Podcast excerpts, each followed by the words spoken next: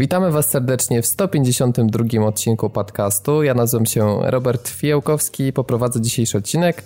Po tygodniowej przerwie wraca do naszego składu Dawid. Witam Cię serdecznie. Witam serdecznie naszych kochanych słuchaczy. Bądź pozdrowiony ojcze dyrektorze. O, o, właśnie słyszeliście Piotrka Modzelewskiego, który jak zawsze w kościelne klimaty nam tutaj uderza. Nie, ale nasz, cześć. Nasz gość niedzielny. No i oczywiście jest także Szymon. Także po tygodniowej nieobecności do nas wraca. Witajcie, padawianie. No to mm, dzisiaj tak wyjątkowo, zanim przejdziemy sobie już od razu do naszych tematów, to właśnie Szymon, tak z okazji tego, że go tydzień nie było, to chciałby y, tą nieobecność w jakiś sposób wynagrodzić naszym słuchaczom i ma dla was niespodzianki, dwie, mm-hmm. o których no, zaraz opowie. Także tak. to już oddaję ci tę przyjemność, żebyś mógł zatizować o co chodzi. E, wczoraj z, e, miałem gorącą linię z Philem Spencerem i przesłał mi tam parę, parę, parę, parę prezentów. Przy okazji także... też przy mhm. okazji też chyba zmienił ci ikonę na Skype'ie. Tak, zmienił mi przy okazji ikonę na, na Skype'ie na I zainstalował Windowsa 10 na, na laptopie. Tak, tak. Dzisiaj jakby się coś zesrało, jakby nagle mnie urwało i po prostu przestalibyście mnie słyszeć, to tylko dlatego, że działam Phil na... Spencer nie dał rady. Dzia działam na hipsterskim e, buildzie Windowsa 10 już w tym momencie. Także... Jeśli słyszycie te słowa, to znaczy, że nie zwaliła się ścieżka Szymona i nie czytaliście informacji na Facebooku, że coś tam jest przesunięte, więc... Mhm, dokładnie, dokładnie. A generalnie jeśli chodzi o prezenty, to w związku z tym, że właśnie ruszyła ta zamknięta beta e, po alfie, która do tej pory trwała Smite na Xboxie One, e, mamy dwa kody do rozdania i gdzieś tam będą wplecione w odcinek, także słuchajcie, jeżeli ktoś jest e, no, małoniaka i jest zainteresowany tym tytułem, to będzie mógł za darmo zgarnąć sobie jeden z tych kodów. Także, także, także słuchajcie, a powiem wam, że warto Dlatego, że y, no beta już jest tak, no, prawdę mówiąc, prawie gotowym produktem z tego, z tego co widzę. Brakuje tylko jednej opcji mm, e, grania meczów rankingowych, a tak pozostałe wszystkie opcje są dostępne, łącznie z możliwością wydania żywej gotówki nawet na e, różne skórki, inne pierdoły, także, także gra już w pełni działa. Doszły nowe postaci, między innymi Meduza, bardzo, bardzo fajna, e, skillowa postać. Także jest, e, jest co robić, warto naprawdę w, się, się zainteresować tym tytułem, warto pograć. E, ja serdecznie zachęcam, no i wyszukujcie, wyczekujcie kodów w trakcie odcinku. Odcinka. Tak, one będą wplecione przez Dawida, a jeszcze tylko powiem, że jeśli chcielibyście posłuchać na temat Smite'a, o tym jak Szymon o Alfie opowiadał, to znajdziecie to w 144 odcinku podcastu. Dokładnie, Także zapraszamy. Tam, mhm. Tak, tak, tam było mówione, to był taki dosyć bogaty odcinek, jeśli chodzi o gry i wtedy właśnie o Smite rozmawialiśmy. Tam, gdzie też było o Ori and the Blind Forest. E, a teraz sobie przejdziemy już bezpośrednio do informacji. No i od razu lecimy z grubej rury, można powiedzieć. I znowu to jest Wiedźmin 3 i znowu to nie dotyczy trawy. Tak się miło trafia, że co tydzień mamy jakieś nowe dramy, więc, więc jest fajnie. Chociaż tym razem to można powiedzieć tak średnio, no bo e, myślę, że nasi słuchacze doskonale wiedzą, że u nas w PAD TV jedną z naszych takich dewiz to zawsze było, żeby się nie poddawać poprawności politycznej, bo to jest, e, no nie wiem, czy wszyscy się ze mną tu zgodzą, ale to jest zakała naszych czasów i to jest coś, z czym trzeba koniecznie walczyć, bo prowadzi to zawsze do więcej rzeczy niedobrych, nie, do większej liczby rzeczy niedobrych niż, niż pozytywnych. O tak, no i, nie chodzi, no i, nie chodzi tylko o gry wideo. Tak, tak no i my regularnie walczymy. Regularnie Naturalnie. walczymy. W związku w ramach tej walki musimy napiętnować tutaj w sposób zdecydowany recenzję Wiedźmina 3, która okazała się w serwisie Polygon. E, no, recenzji można powiedzieć umiarkowanie pozytywnej, no i z oceną jakby nie patrzeć bardzo dobrą, 8 na 10, ale nie w tym rzecz. Chodzi o to, że Wiedźmin został uznany ogólnie jako uniwersum i jako sama gra za świat, e, który jest niesamowicie który jest przypomniany seksistowski, tak, jest taki mm. misoginistyczny, czy jak to tam, mizoginistyczny, w zależności Rasi... jak to tam się mówi. Rasistowski przy okazji? Przy okazji też rasistowski, dlatego no przede wszystkim głównym zarzutem jest, że w tak obszernym świecie nie znaleziono ani jednej osoby czarnoskórej, co wywołało straszliwe oburzenie po prostu redaktora Poligonu, który najwyraźniej w ogóle nie zaznajomił się, bo tak mi się wydaje, że nie zaznajomił się z książkami Sapkowskiego, ani w ogóle nawet sobie nie poczytał w internecie o głównych e, źródłach inspiracji polskiego pisarza w kreowaniu tego świata. No i po prostu uznał, e, bo cudowny jest ten argument, który się też przejawiał w komentarzach, który popierał właśnie mm, autor recenzji, że skoro ten świat jest wymyślony, skoro to jest świat fantazy, skoro tam są smoki, to dlaczego nie mogą być tam czarnoskórzy? Przecież to nie musi być tak samo, jak było w Europie Wschodniej w średniowieczu. No to wiesz, to jakby wymagać od, od nie wiem, jakichś y, słowiańskich przypowieści, słowiańskich legend, tego, żeby byli tam, nie wiem, żółci na przykład, tak? Albo, Albo na przykład mamy grę opartą no. na mitologii nordyckiej i tam Tak. mieliby być na przykład, y, nie wiem, muzułmanie. Na przykład, dokładnie. Polygon, Polygon już, już biegnie tak po bandzie, że podejrzewam, że nawet jeżeli byłaby jakaś gra oparta o jakieś tam legendy Hutu w ogóle, wiecie, w południowej Afryce, to, to, to tak, tak, to już polecieliby po bandzie i, i wystawiliby 2 na 10 grze w ogóle i zjechaliby ją za to, że tam nie ma żadnego białego człowieka. Nie, nie, nie, nie, wiesz co, bo wtedy to jest promowanie jakichś lokalnych mitów, a w momencie, kiedy robi, wiesz, robi to studio europejskie, no to, to już jest złe. No tak, tak. No, moim zdaniem ta recenzja w ogóle, y, sam fakt, że zostały tam aż dwa kapity temu poświęcone i że to taki świat jest po prostu, no, że to tak strasznie źle wygląda, że jest tak przemoc i wobec kobiet, a najlepsze jest to, że przecież y, Wiedźmin 2 mm, co najwyraźniej autor w ogóle, nie wiem, ani się nie zaznajomił, ani nawet nie zadał sobie trudu, żeby przeczytać. Wiedźmin 2 w bardzo ciekawy sposób, ponieważ wykorzystując realia mm, panujące w świecie fantazy, poruszył temat rasizmu i takiej ksenofobii typowej, ponieważ przecież tam mieliśmy walkę o prawa nieludzi, gdzie cała oś fabularna się o to jakby też mogliśmy popierać. e, Też przede wszystkim ten konflikt był pokazany w taki sposób e, nie czarno-biały, czyli nie tak jak lubią e, zwolennicy poprawności politycznej, że mamy złych oprawców i tych dobrych, którzy walczą o swoje prawa, tylko mieliśmy e, grupę nieludzi, którzy bardzo często mordując, e, e, stosując gwałty, rabierze, grabieże i tak dalej, po prostu próbowali dojść do swoich praw, ale też przy okazji realizować swoje interesy. No i myślę, że to był bardzo ciekawy sposób przedstawienia konfliktu, taki bardziej realny, nie czarno-biały. Ale oczywiście redaktor Poligonu w ogóle na coś takiego nie zwrócił uwagę i wydał jednoznaczną opinię, że nie ma czarnego Wiedźminia 3, więc to jest w ogóle beznadziejny. I... 2 na 10, no. Dokładnie. No, Wiecie co, mi się, wiecie, co tak mi, się to wydaje, że, mi się wydaje, że powód te, tego typu recenzji w ogóle jaka po, pojawiła się na Polygonie jest dosyć trywialny i e, polega to prawdopodobnie na tym, że pan szanowny recenzent e, wystrzelał się ze wszystkich możliwych punktów, jakie, jakie miał do, tam do, do, do e, znaczy rzeczy, do które miał do wypunktowania przy Dragon Age'u i chcąc nie kopiować tych samych wypowiedzi w ogóle w artykule na temat Wiedźmina, po prostu poleciał jakąś tanią sensacją. Wiecie, najbardziej zastanawiające jest to, że już nie pamiętam, ale któryś z, z recenzentów w ogóle Wieśka też e, z tych zagranicznych, zagranicznych serwisów bodajże, nie chcę teraz ściemiać, ale chyba GameStop albo chyba tak. E, GameSpot ewentualnie, Games- bo GameStop to sklep. GameSpot, tak. E, jakiś taki bardzo, koleś jest taki, nie pamiętam jego nazwiska na S bodajże jakoś, jest taki bardzo hardkorowy w ocenianiu różnych gier i no taki bardzo krytyczny. Dał grze 10 na 10, więc to też zdziwiło s- mm, s- grono ludzi. Zdaje się, że od czasów bajonety mm, na No tam się nie pojawiło nie nic, tak, tak, dziesiątek, tak, no już tak, dawno tak. nie było, ale nie sprawdzałem, to tylko gdzieś opinia z zewnątrz, także no i w ogóle Wiedźmin trzeba powiedzieć, że ma świetne recenzje, ponieważ średnia na Metacriticu to tam skoczyła powyżej 90 chyba. Ostatnio jak patrzyłem, to wersja na PlayStation 4 miała 92 punkty, także trzeba przyznać, że no świetne. Ja się nie spodziewałem szczerze mówiąc takich recenzji, bo myślałem, że no, będą narzekać na jednak brak atrakcji w tym świecie, że został stworzony no, bardzo duży obszar, gdzie aż tyle się nie dzieje. No ale najwyraźniej z tym nie ma problemu. Znaczy, wiesz co, ja- Jedynie ja- co to walka i problemy techniczne. To te rzeczy były tutaj Okej, mocno okej, ale, napiętnowane. ale wiesz, no, no, takie rzeczy jesteśmy sami, sami też w stanie jakoś tam dostrzec. Natomiast trochę się zawiodłem, bo mm, znaczy ciężko mi też to jakoś ocenić i może faktycznie tak y, inne kultury to odbierają, natomiast jakby wciąż, wciąż, y, wciąż to jest gra i wydaje mi się, szukanie takiego, tak bardzo głęboko takich różnych podtekstów i tak dalej, to trochę się mija z celem. Natomiast e, e, tak jak bardzo szanowałem i lubiłem Polygon, co może, pff, nie wiem, w Polsce redaktorzy i ci nasi koledzy, którzy em, gdzieś tam stoją za, za różnymi serwisami, za różnymi tekstami w różnych miejscach sieci, niespecjalnie szanują, czy Kotaku, czy Polygon, też e, zawsze na tym jakieś tam były psy wieszane za różne rzeczy.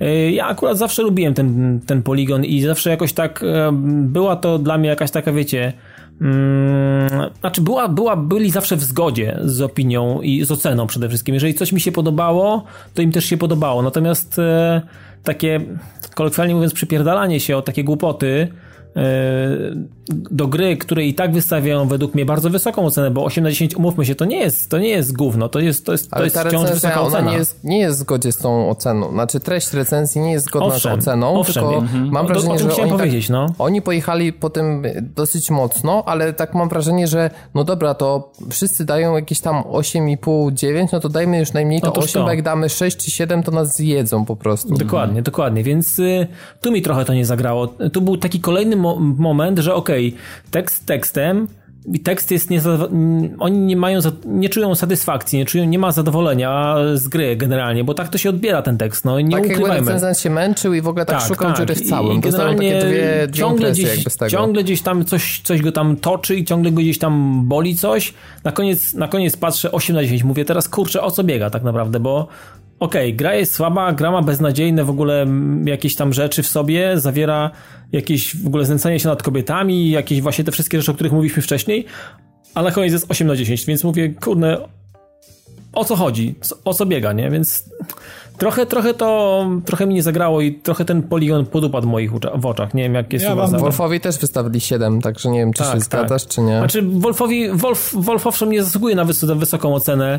W mojej opinii mm, To jeszcze się dowiemy dalej w odcinku. Tak, ale to, natomiast- to, nie, to nie jest 10 na 10, no nie, ale no też oczywiście, wysoko. No. umówmy się, Wolf to nie jest gra 10 na 10, to jest bardzo fajna gra, o której za chwilę pewnie powiemy w dalszej części odcinka, natomiast e, 7 na 10, na 10 nie jest krzywdzącą oceną, tak bym powiedział w przypadku Wolfenstein e, Old Blood, więc... A czy uważasz, że. Znaczy, ja bym też śmiało powiedział, że 8 na 10 trudno nazwać za krz- krzywdzącą ocenę dla Wiedźmina. Oczywiście, jak najbardziej, bo teraz żyjemy w takich popieprz- popieprzonych czasach, wiesz, wszystko co jest poniżej 8 jest praktycznie beznadziejne, nie da się już to grać.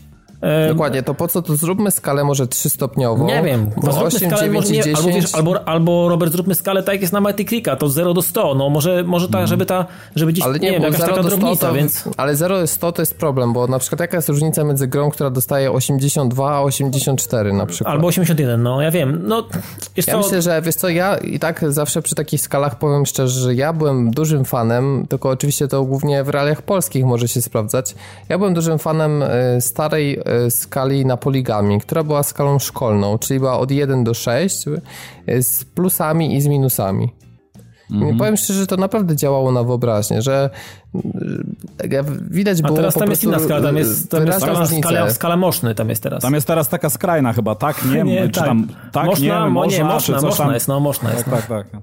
Tak, nie no, to, o tej się nie wypowiadam, ale moim zdaniem taka skala, gdzie, no moim zdaniem na przykład łatwo było wyczuć różnicę między załóżmy, nie wiem, 5 plus a 4 plus, albo nawet 4 plus 5 minus, bo to już jednak dawało, czy jest ten poziom wyżej, czyli na przykład jakby taki Wiedźmin dostał, nie wiem, yy, załóżmy te obecne, jak dają 95%, no to jest takie 6 minus na przykład, nie? Jeśli dostaje 90%, no to mamy na przykład 5 z plusem, no i moim zdaniem to było całkiem, całkiem e, przejrzyste i ja osobiście żałuję, że żaden serwis teraz tego nie kultywuje. Znaczy, Ale wiecie co, słuchajcie, u, u nas z że- takimi Mhm. opiniami, poczekaj Szymon jeszcze chwilę, No. u, nas jest tak, u nas z takimi opiniami jest, jest generalnie problem, bo u nas opinie kojarzy się z serwisem, natomiast nie kojarzy się z recenzentem. I to jest według mnie też jeszcze jakiś tam problem, bo e, za granicą mm, obserwuję takie zjawisko, że ludzie u, znaczy mają swoich ulubieńców, mają swoich pismaków growych, którzy w jakiś sposób e, w konkretnej tematyce, w konkretnych gatunkach gier wideo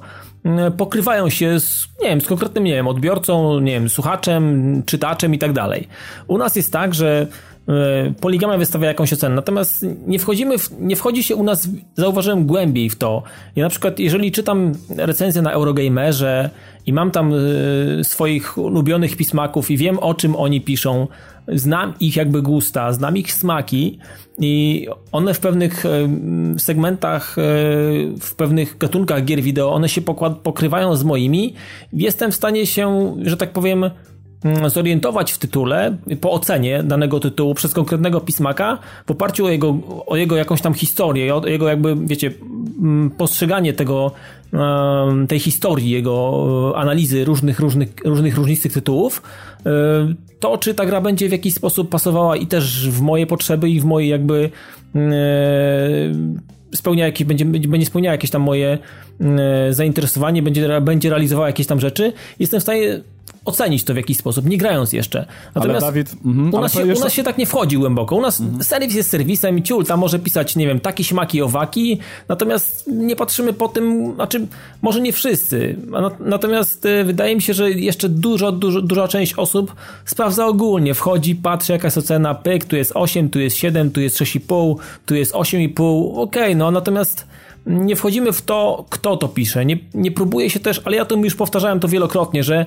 mm, to jest też tak, że recenzenci po, w, w, Polsce, takie mam odczucie, y, są bardzo daleko od swojej społeczności, nie wchodzą z nią w interakcję. Natomiast i tu, i tu powstaje taka przepaść, że generalnie postrzega się serwis jako serwis, natomiast nie postrzega się recenzenta konkretnego serwisu jako jakiś tam nurt, jakiś tam głos, to, to jakiś kierunek. Tylko, tak, dwa mhm. problemy na szybko. Moim zdaniem po pierwsze to jest problem nie tylko dotyczący serwisów growych, ale w ogóle serwisów w Polsce i takiej pewnej kultury internetu, która u nas jest wytworzona. Mhm, mhm. A po drugie, już nawiązując typowo do branży gier, to problem jest taki, że na zachodzie recenzenci gier rozmawiają z czytelnikami, a u nas recenzenci gier rozmawiają z innymi recenzentami tak, czy z innymi tak. ludźmi z branżuni. I, I to jest mega słabe.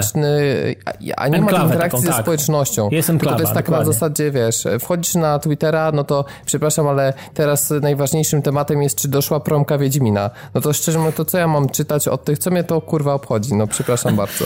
proste, no. Proste, to prawda, no, to prawda. Ale powiem ci, Dawid, jeszcze z tym, co powiedziałeś, wiąże się jeden problem, bo ja się spotkałem teraz a propos e, Wiedźmina, właśnie trójki recenzji na game Trailers, które akurat lubię, tam często się zgadzałem z opiniami, z tym, że e, z tymi pewnymi osobami, które robią właśnie mm, e, recenzje jest też tak, mm, z tymi redaktorami, w cudzysłowie mówiąc. Boże, takim e, przekąsem. No tak, tak, tak, bo są ludzie na przykład, którzy zajmują się konkretnymi tytułami, konkretnymi na przykład RPGami, tak, jak w tym przypadku akurat o sytuacji, o której chcę powiedzieć i gościu, który no pojawia się problem preferencji, tak? Gościu, który recenzuje wszystkie RPG po kolei, tak? Tutaj przy recenzji Wieśka ja byłem na przykład szczerze zaskoczony i zniesmaczony czymś takim, że e, gościu tam wytłumaczył sytuację, że dostali najpierw promkę tam na PS4, ponieważ są tam mocno wspierani przez Sony i tak dalej, ale to była wersja jeszcze nie spaczowana, ale tą recenzję, którą chcą tam tuż przed premierą, bo to chyba wczoraj wyszła ta recenzja, czy tam, czy dzisiaj nawet, e, chcą wersję taką spaczowaną przetestować i, i w takiej serii, którą tam mają Just Played, czy coś takiego, e, puścili razem z komentarzem tego gościa. No i on tutaj widać bardzo mocno podkreśla te swoje preferencje, gdzie e, zaczyna od pierwszych minut tego gameplayu, który pokazuje tam razem z, z, ze swoją narracją, e, narzekać na to, a, że to Xbox One, że on musi na nim grać, przez to, że ten patch jest tu, a na Sony nie mają tego patcha, bo dostali tą promkę wcześniej i ten pad mu nie leży i chujowo się steruje. I wiesz, i skupia się na takich rzeczach, które kompletnie nie mają znaczenia w ogóle dla no, osoby, ale wiesz, która... to jest, to jest która... koleś, mm. który za przeproszeniem ja bym mu przypiął łatkę idioty, tak? To, ja, mm. to jest analogiczna nie, no sytuacja, tak, jak tak. jakiś czas temu ktoś się przypierdzielił, że w grze nie ma mapy i on ma z tym problem. -hmm. I wiesz, i padło w komentarzach pytanie, to jak się poruszał w takim razie po świecie do czasu, kiedy nie miał iPhone'a ani telefonu z Google Maps, to powiedział, że miał z tym problem. I wiesz, no, no tak. przypieprzanie się do gry, no. dlatego, że ty masz problem z poruszaniem się po świecie, no to coś jest nie halo. Chodzi ci o no Destiny? Tak, tak. nie, akurat nie, wiesz, to, to nie, nie chodziło o Destiny. Okay. E, tak czy inaczej, co chciałem powiedzieć, jeżeli chodzi właśnie o całe te takie publicystyczne zaplecze i o autorów i, i, i, o recenzję, to wydaje mi się, że właśnie najważniejsze w tym wszystkim jest to, żeby nie szczekać na każdego i po prostu znaleźć sobie autora, który odpowiada jakby gustami temu, co, co, co odpowiada nam, Piotr, właśnie... ale, Piotr, ale tu się, przepraszam, tylko ci się szybko wetnę, ale tu się właśnie pojawia ten problem, bo jeżeli taki koleś na przykład yy, pojawia się taki, widzisz, poboczny problem, o którym ja, nad którym się nigdy nie zastanawiał, a tu się okazuje, że wyszło szydło z worka i, i wiesz, ja jako posiadacz powiedzmy jedynej platformy i chcąc ogrywać gry na przykład tylko na tej jednej platformie i na przykład lubię RPG i na przykład lubię generalnie portal Game Trailers, ale już nie mogę oglądać recenzji gościa, który recenzuje RPG, które ja lubię, dlatego, że on zawsze będzie jechał po y, konsoli, którą ja akurat wybrałem. Ponieważ, no to wiesz, są, to ponieważ są takie jego preferencje. No. no. i, pff, no i to jest... A poza tym jest jeszcze drugi słabość. problem tego, co Piotrek hmm. powiedział, bo nie ma osoby, która byłaby w stanie zrecenzować wszystko i załóżmy, że mamy swojego ulubionego recenzenta, ale on akurat ma zlecenie na przykład na inną grę niż Wiedźmin 3 i tego Wiedźmina nie będzie recenzował, bo nie ma czasu. I teraz no, pytanie, dokładnie. no mhm. co i tak trzeba znaleźć jakieś grono osób, a już większe grono, to większe ryzyko, że pojawią się jakieś dziwne recenzje, z którymi się nie zgadzamy, więc no tak. problem tak. pozostaje, myślę, tak naprawdę. Najlepiej to jest po prostu samemu ograć i samemu sobie wyrobić zdanie. No niestety, zawsze kupno gry będzie obarczone pewnym ryzykiem, ponieważ bardzo często zawiodłem się na grze, która miała 90% na przykład średnio na Metacriticu, a jednak coś takiego w niej było, że no nie leżało mi do końca i było również tak często, że gry, które miały na Metacriticu 60-65, gdzie ludzie coś krytykowali, ja oczywiście zauważałem wady w tych produkcjach, te, które były opisywane, ale na przykład inne rzeczy mnie tak cieszyły i gra mi tak, taką sprawiała przyjemność i zabawę, że dla mnie nie stanowiło to kompletnie problemu. A no, dzisiaj no, jest taki zgoda. problem, mam mhm. wrażenie, że gracze jak zobaczą grę na 65%, to tak na zasadzie, jak, że jeszcze twórcy musieliby im zapłacić, żeby oni to w ogóle na to spojrzeli, bo traktują mhm. te serwisy jako taką wyrocznię, że absolutnie każda gra z super ocenami musi im podejść. Ja na przykład jestem pewien, że gdybym zagrał w Dragon Age, który jest goty 2014, średnia 90%, ja bym się prawdopodobnie zanudził na śmierć na dłuższą metę. Bo ta gra tak. oczywiście jest fajna i ma swoje momenty, ale ja widzę to, że po prostu to jest to jest nam jak haruwa po prostu. Trzeba tam odwalić ileś rzeczy i mi na przykład akurat taki styl nie do końca odpowiada. I ta gra może mieć nawet same recenzje 100%, no i to nie zmienia faktu. Jeśli mi taki styl nie do końca odpowiada, to ja nie chcę grać w tę grę, po prostu. Robert, Robert, ale tu się pojawia takie podstawowe pytanie, właśnie już kiedy żeśmy troszeczkę o tym mówili, dlatego e, jeżeli ocena jakiegokolwiek portalu, a później, e, nie wiem, zbiór tych wszystkich portali połączonych w jakąś jedną wielką ocenę na Metacritic, to jest tak naprawdę tylko wypadkowa jakichś e, konkretnych kolesi o konkretnych preferencjach swoich w ogóle z jakimiś takimi czynnikami, jak miał dobry dzień, miał dużo czasu, akurat dobrze podszedł do tytułu albo źle i tak dalej, dalej. I generalnie ta e, ocena kompletnie nic nie wnosi i nie oddaje tego, czy ta gra będzie ci się tobie podobała, czy nie. E, tobie jako graczowi, jako odbiorcy, klientowi, to tak naprawdę po jaką cholerę w ogóle robić oceny? To jest, to jest raz, a no. po drugie jest jeszcze wie, większe cholerstwo tej branży, czyli premie dla twórców od wydawców za to, że gra osiągnie pewną jakąś tam średnią na Metacriticu. Mm-hmm, tak, tak, pamiętamy tak. przecież tą słynną historię z Fallout New Vegas, tak? gdzie Obsidian nie dostało premii, dlatego że średnia na Metacriticu była 84, a nie 85%. No to, no, i, to samo, no i Destiny, sama sytuacja Destiny. właśnie mm-hmm. przy Destiny była, tylko że tam nie wiem, czy w sumie czy oni ten kontrakt aktualizowali, tak? bo początkowo tam była mowa o tym, że ocena na Xboxie 360 ma przebić się przez jakiś pułap, no a wiadomo, że dostaliśmy nową generację w międzyczasie, więc no nie wiadomo jak ta sprawa się skończyła. Ale no prawdopodobnie tak. to jednak Activision jakiś tam kwot nie wypłaciło, które Bungie się spodziewało, no bo jednak oceny To znaczy, wiesz co, przy tej popularności, słabe. przy tej popularności nie wiem, czy tak na dobrą sprawę to rzeczywiście miało taki finał. No to już jest jakby temat na inny podcast, być może na inny odcinek. E, tymczasem przejdziemy sobie do naszego drugiego dopiero tematu, bo tak żeśmy sobie trochę podryfowali. E, mhm. Mianowicie znamy już daty konferencji na E3. E, I w tym roku możemy też potwierdzić, że postaramy się e, analogicznie do roku zeszłego przeprowadzić e, przekaz na żywo w takiej formie, że jednocześnie będzie widoczny kawałek czata, będzie widoczny obraz z danej konferencji, która będzie leciała oraz będzie na to podłożony nasz głos, ale głównie w takich momentach, kiedy rzeczywiście no, będzie można komentować, no bo jeśli, nie wiem, wyjdzie jakiś super gameplay z gry, która, nie wiem, pierwszy raz jest pokazywana, no to oczywiście nie będziemy tam przeszkadzać. Tak, tutaj Robert mówi o momentach, kiedy Sony będzie prezentowało swoje słupki sprzedaży, jak mają w zwyczaju. Ja od, ja, od, ja od razu chciałbym wszystkich przeprosić za bełkot, dlatego, że będę najprawdopodobniej pijany. Zawsze piję na E3 i sorry, niestety, tak właśnie będzie. Zawsze piję na E3.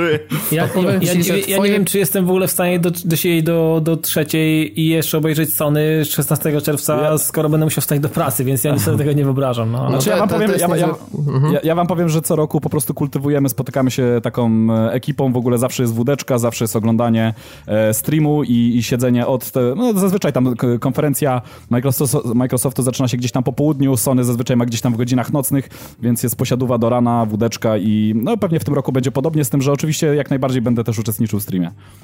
E, to wam powiem tak, słuchajcie, jeśli ktoś chciałby obejrzeć absolutnie wszystkie konferencję, to musi zerwać w tym roku aż dwie noce, dlatego że nieoczekiwanie Bethesda, która otwiera cykl konferencji, postanowiła stworzyć własną e, w tym roku.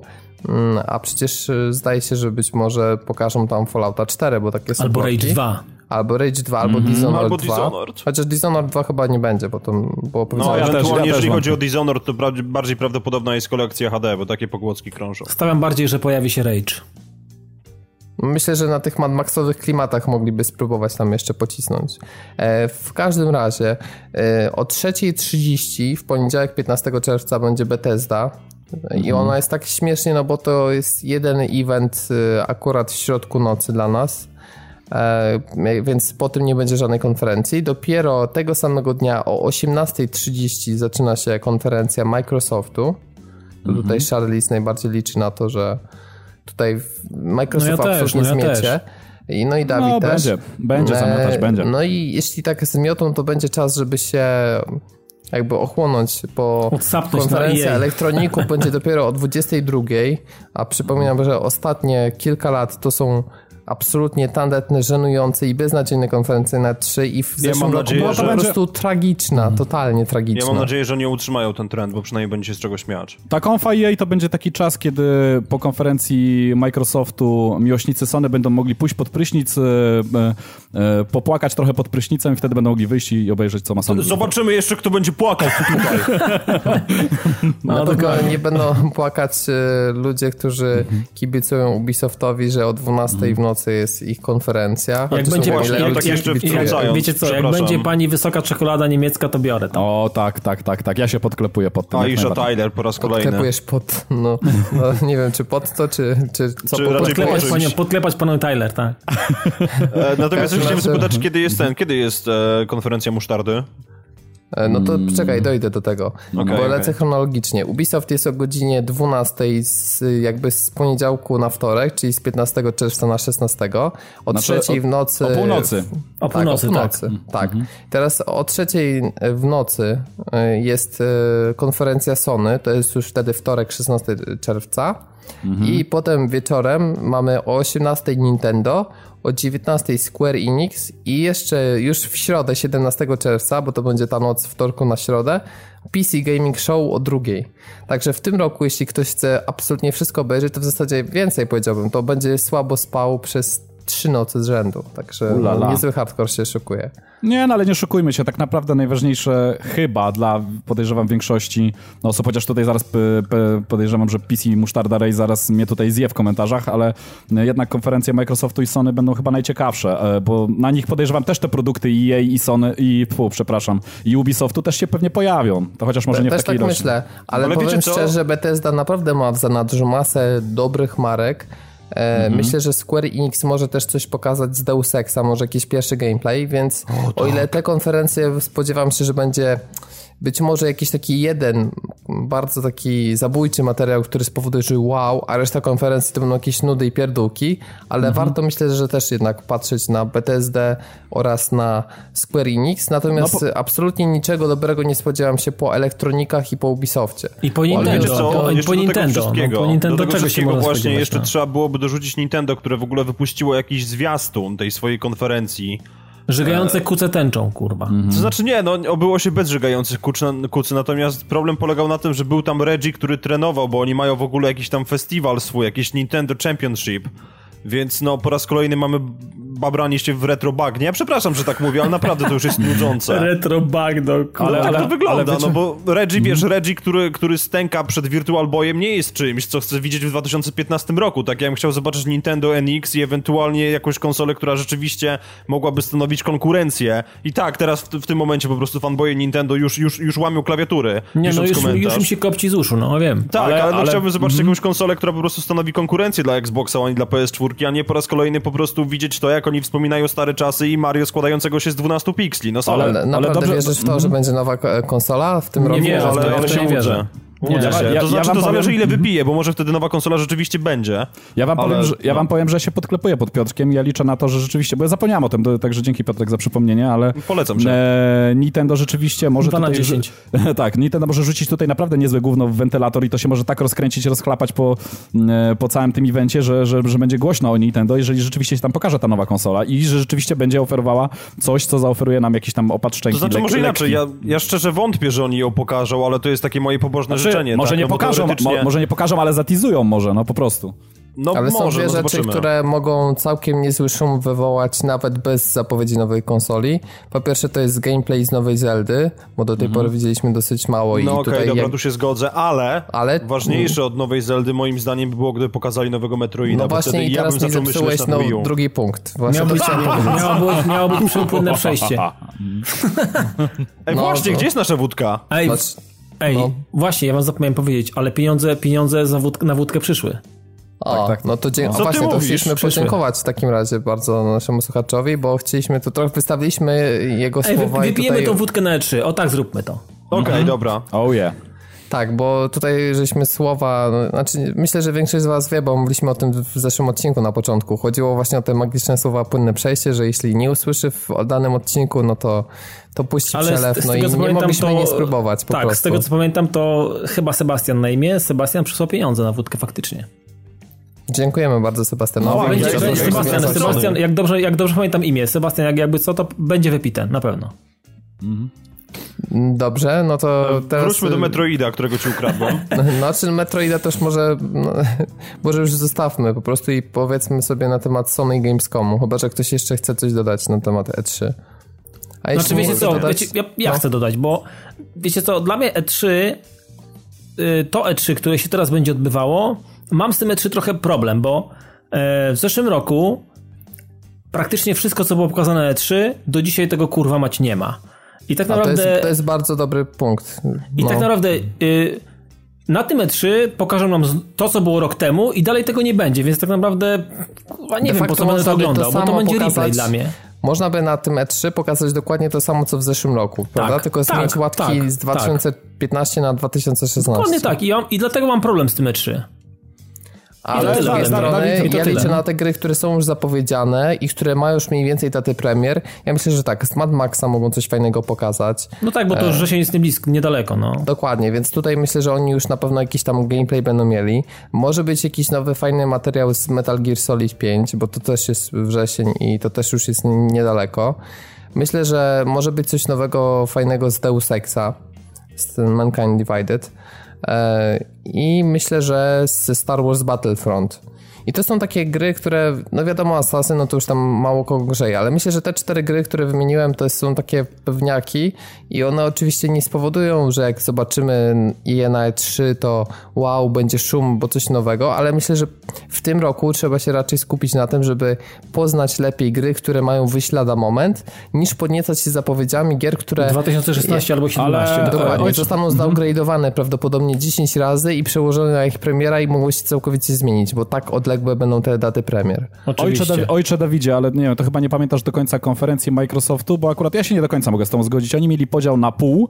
W pierwszej połowie można było zobaczyć tam FIFA 15, tam e, Assassina Unity, e, Forza Horizon 2, Halo Master no Chief okay, Collection. Ale, ale, Szymon, to są tytuły, które się było, pojawiły. Tego no. było zdecydowanie mniej niż więcej, no. No okej, okay, okej, okay, to oczywiście... Mówimy te... tutaj w globalnie, nie na Bo wiesz, bo FIFA wiemy, że wychodzi tylko... co roku praktycznie. No Wszystkie te Madeny, Sreny, Duty, wszystko wychodzi co roku. Tego, tego, się, tego nawet nie trzeba się spodziewać. To po prostu kuźwa zawsze jest, nie? Natomiast Bardziej o no, takich nowe killerach, nowe tak, o mhm. killerach, e, to z tego, co nam pokazano i, i jęzory mieliśmy do ziemi, jeśli nam, nam leciała, tak naprawdę do dzisiaj tego śladu po tym nie ma, no. Albo widzieliśmy mhm. coś, co nam się naprawdę podobało, czyli pokaz Unity, Assassin's Creed'a na E3, po czym okazało się, że to wszystko była ściema i gra po pierwsze tak nie wyglądała, po drugie nie była tak ciekawa, jak nam zatizowano, no i do dzisiaj mhm. jest e, no, jedną z najsłabszych części serii, więc... Problem, nie najsłabszą. To, że ta gra tak nie wygląda, to jest oczywiście wina konsol. E, no tak, tak. tak, tak podejrzewam, no że to, tak, to tak, czytamy w komentarzach. Natomiast co chciałem powiedzieć, powiedziałeś o, o tym, że może się pojawić Metal Gear, jakiś ciekawy gameplay. Wiesz co, biorąc pod uwagę ostatnie, ostatnie postępki Konami, bardziej bym, bym się spodziewał, że wyjdą na środek w czasie konferencji, wydadzą z siebie jakiś bardzo wysoki pisk i zaprezentują linię zjadliwej bielizny, bo ich decyzje ostatnio nie mają sensu. Ale MGS-a nie muszą już w ogóle pokazywać tak naprawdę. Ten znaczy, tytuł, wiesz, przede ten tytuł już wygrał, już wygrał tak naprawdę. No. Wygrać wygrał, ale przede wszystkim podejrzewam, że nie byłoby komu tego zaprezentować, no bo to mhm. jest jakby dziecko Kojimy, a jak wiemy jego nie ma. No tak, ale, ale on nie umie nawet po angielsku mówić, więc o co chodzi, no. No, no tak. No. Tak, mogą postawić po prostu taką kartonową kukłę i, i tłumacza obok i powiedzieć, że Kojima jest tutaj. Ja bardziej, ja, karton ja, jest bardzo ważny. Ja bardziej bym stawiał, że pokażą, met, e, pokażą Metal Gear Online niż e, samego MGS-a Phantom Pain, bo to już tak naprawdę nie muszą pokazywać. Ten tytuł już będzie, już wszyscy wiedzą, że będzie killerem, będzie naprawdę świetny i chyba nie ma sensu już go teasować.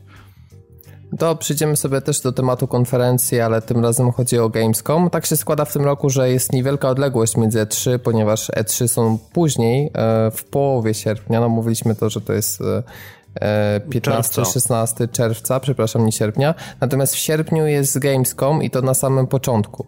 Więc mhm. tak się składa, że e, nieco ponad półtora miesiąca zaledwie dzieli obydwie imprezy, w związku z czym Sony postanowiło e, w tym roku e, nie być w takiej formie konferencyjnej na Gamescomie, po prostu nie organizować specjalnej konferencji i dopiero zaprezentuje się w październiku na jakiejś nowej imprezie, która nazywa się Paris Games Week w październiku właśnie.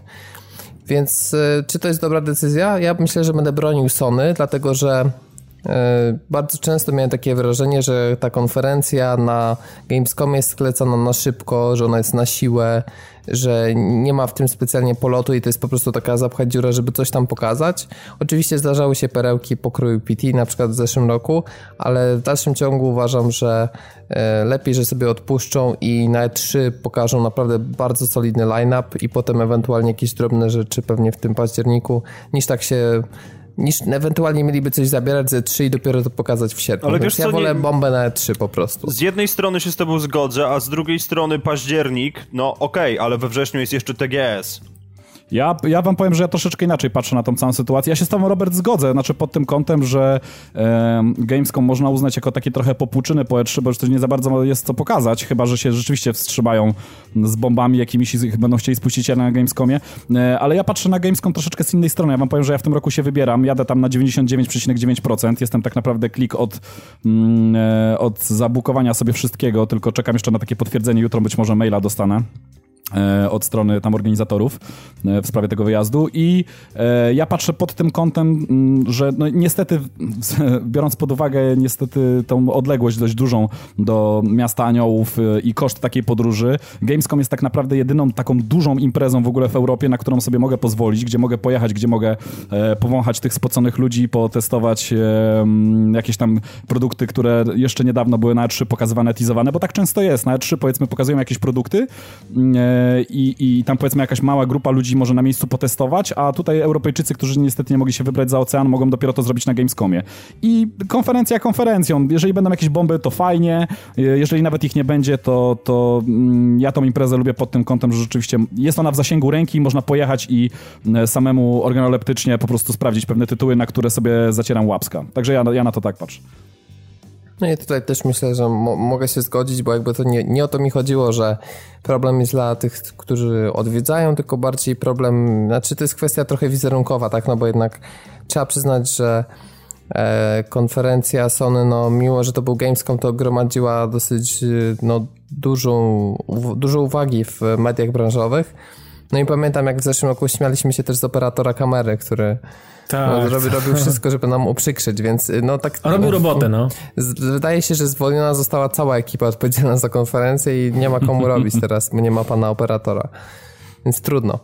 A teraz e, przejdziemy sobie do Ubisoftu, który no okazuje się, że postanowił nie czekać do targów E3 z pokazaniem gameplayu z e, nowego Assassin's Creed'a, który już od jakiegoś czasu widzieliśmy, że będzie się mm, dział w epoce wiktoriańskiej, że będzie to Londyn. Mm, e, no i okazało się, że w ramach publikacji raportu finansowego postanowili też pokazać zarówno jeśli chodzi o taki teaser, gameplay oraz zwiastun gry. E, I dowiedzieliśmy się, że nowy Assassin nazywa się Syndicate. I dostaliśmy około chyba tam 8 czy 9 minutowy gameplay, mm, który co ciekawe, i tu akurat chciałbym pochwalić Ubisoft wyjątkowo, jest to rzeczywiście wersja gry, która jest w trakcie robienia, która wygląda brzydziej nawet niż Assassin's Creed Unity miejscami, ale widać, że to jest realny gameplay taki, który rzeczywiście może w taki, taki sposób wyglądać na konsolach. To nie, ma, nie robi absolutnie efektu wow takiego jak pierwsze filmiki z Unity, ale wydaje się, że to, to jest rzeczywiście gra, którą możemy dostać, a nie coś niesamowitego, co będzie downgrade'owane. Więc tu chciałem pochwalić, bo mm, pojawiły się oczywiście głosy, że a tutaj jest jakiś popin przedmiotów, a że tu rozdzielczość jest słaba, a że tutaj to tak nie wygląda. No ja nie chciałbym krytykować twórców, bo znowu wrócimy do mm, do ery po prostu takich koncepcyjnych gameplayów, które nic nie mają wspólnego z rzeczywistością. No tak, no ja wam powiem, że Syndicate jakoś mnie nie zachwyca kompletnie. I powiem wam, że ta pierowa gadka już kompletnie nie działa, bo tam mm, jak oglądaliście ten cały materiał, tam był chyba bodajże taki 26-minutowy e, materiał, gdzie najpierw się wypowiadali twórcy e, i, i później był pokazywany ten gameplay i, i znowu tam starali się zatizować, jakie to wspaniałości nowe nas nie czekają w nowym Assassinie.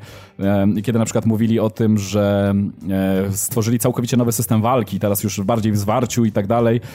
Ja wam powiem, że tam nie widziałem kompletnie nic nowego poza nowymi animacjami, które e, tak naprawdę nic nowego do walki nie wnoszą. No broń palna no już, już mamy też. No. bójki mhm. takie z pięściami lepiej dopracowane. No, bo no tak, no ale tyle. to jest zamiana tak naprawdę, wiesz, e, miecza czy tam jakiejś innej broni. oręża, no dokładnie. Na, oręża na kastet, tak? No i to nie wiem, jak dla mnie kompletnie nic nie wnosi. No linka na gdzieś tam przyczepiona do ręki, którą możemy wystrzelić i gdzieś się wspiąć na budynek, no troszeczkę szybsza forma No to jest takie Batmanowe po prostu. Takie no. Batmanowe, no. takie Batmanowe. Generalnie rzecz biorąc, ja przepraszam, że wtrącę, dla mnie ta gra zaczyna wyglądać coraz bardziej Batmanowo, Batmanowo bo ten system mhm. walki też jakoś tak wieje takim dynamizmem trochę gier z serii Arkham. E, mamy do tego tą linkę i no nie wiem, nie wiem, znaczy o, może inaczej, jak, jak już brać to od najlepszych, tak, nie oszukujmy się. Ale czy rzeczywiście jest to dobry kierunek, tego bym nie powiedział. Ja osobiście mam lekkiego pierdolca na punkcie Londynu i oczywiście czekałem na tego Assassin's Creed'a, ale wydaje mi się, że jeżeli kupię tę grę, to właśnie to będzie ostatnia szansa, którą daję Assassinowi.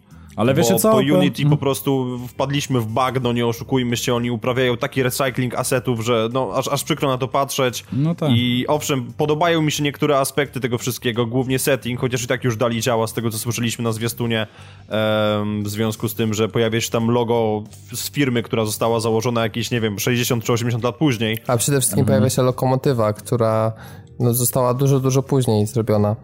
Tak, tak. Znaczy, jeśli no chodzi to... o filmę British Railways, to ona powstała w 1948. E, e, no i mamy tą lokomotywę, której pierwszy egzemplarz powstał w 1870, a zdaje się, że gra jest osadzona w 1868 roku. No coś takiego, tak ej, czy inaczej. Ej, no... serio, chciało wam się to analizować aż tak? Nie, nie, nie, wiesz, to zrobili inni ludzie, tak, którzy mają pierdolce na punkcie mm -hmm. kotłów i sypania węglem, no ale Tylko to... wiesz, no Assassin, Dawid jednak jest tak, że chodzisz po jakichś zabytkach i one zawsze starały się być tak zrobione, jak rzeczywiście ze źródeł historycznych w tamtym czasie wyglądały. Na całe, jak... szczęście, na całe moje szczęście Assassin's Creed nie znam. A powiedzcie mi, a jak wam się podoba inspiracja gangami Nowego Jorku? Nie podoba mi się, dlatego mi że... Mi się też to nie podoba kompletnie. Moim zdaniem nie pasuje to kompletnie do klimatu Assassina i takie bójki. Dokładnie. No jakoś, znaczy... ale wiesz co mi się najbardziej nie podoba? Że tam mamy mhm. przejmowanie tych dzielnic. Po pierwsze coś takiego już też było, no bo chociażby w Brotherhoodzie mieliśmy i zdaje się, że w Assassinie dwójce te wieże Borgiów, które żeśmy mhm. tam spalali tak, tak, tak. i mieliśmy przejęty teren i mogliśmy Tak, tylko że tam jeszcze wtedy był ten idiotyczny, ten idiotyczny komponent Tower Defense, który w ogóle był jak 5 Denosa. No to ale, w Brotherhoodzie zdaje się. Ale tak. wiecie dlaczego mi się to nie podoba? Ponieważ to jest kompletnie niespójne z wizją Asasyna, jaka była tam przynajmniej w początkach. E, to znaczy, wiecie, no mamy tutaj super tajne bractwo, które czuwa nad e, jakąś tam równowagą e, w, w świecie, tak? Gdzie w tym momencie halo, no asasyni w ogóle e, masowo zatrudniają w swoje szeregi w ogóle jakichś ludzi z ulicy, ze slumsów, którzy e, strzegą terenu. Nie wiem, jakiś to jest dziwny pomysł, kompletnie nie, nietrafiony. Ale wiesz co, ja już widzę i, I tego się i, boję. I, as, I asasyn generalnie obnoszący się ze swoim imieniem i nazwiskiem w ogóle wszemi wobec, wszędzie. No nie wiem, dziwne to jest. Jeszcze dla mnie dziwne jest to, bo mamy przejmowanie tych dzielnic i zastanawiam się, czy wprowadzą tak mega wkurzający mechanizm, który mnie doprowadzał do szału w GTA San Andreas, czyli to, że będziemy akurat już załóżmy 30 metrów od markera naszej misji głównej, po czym mhm. okaże się, że twoja dzielnica jest teraz atakowana, przybyj y, tam na ratunek, bo inaczej stracisz kontrolę.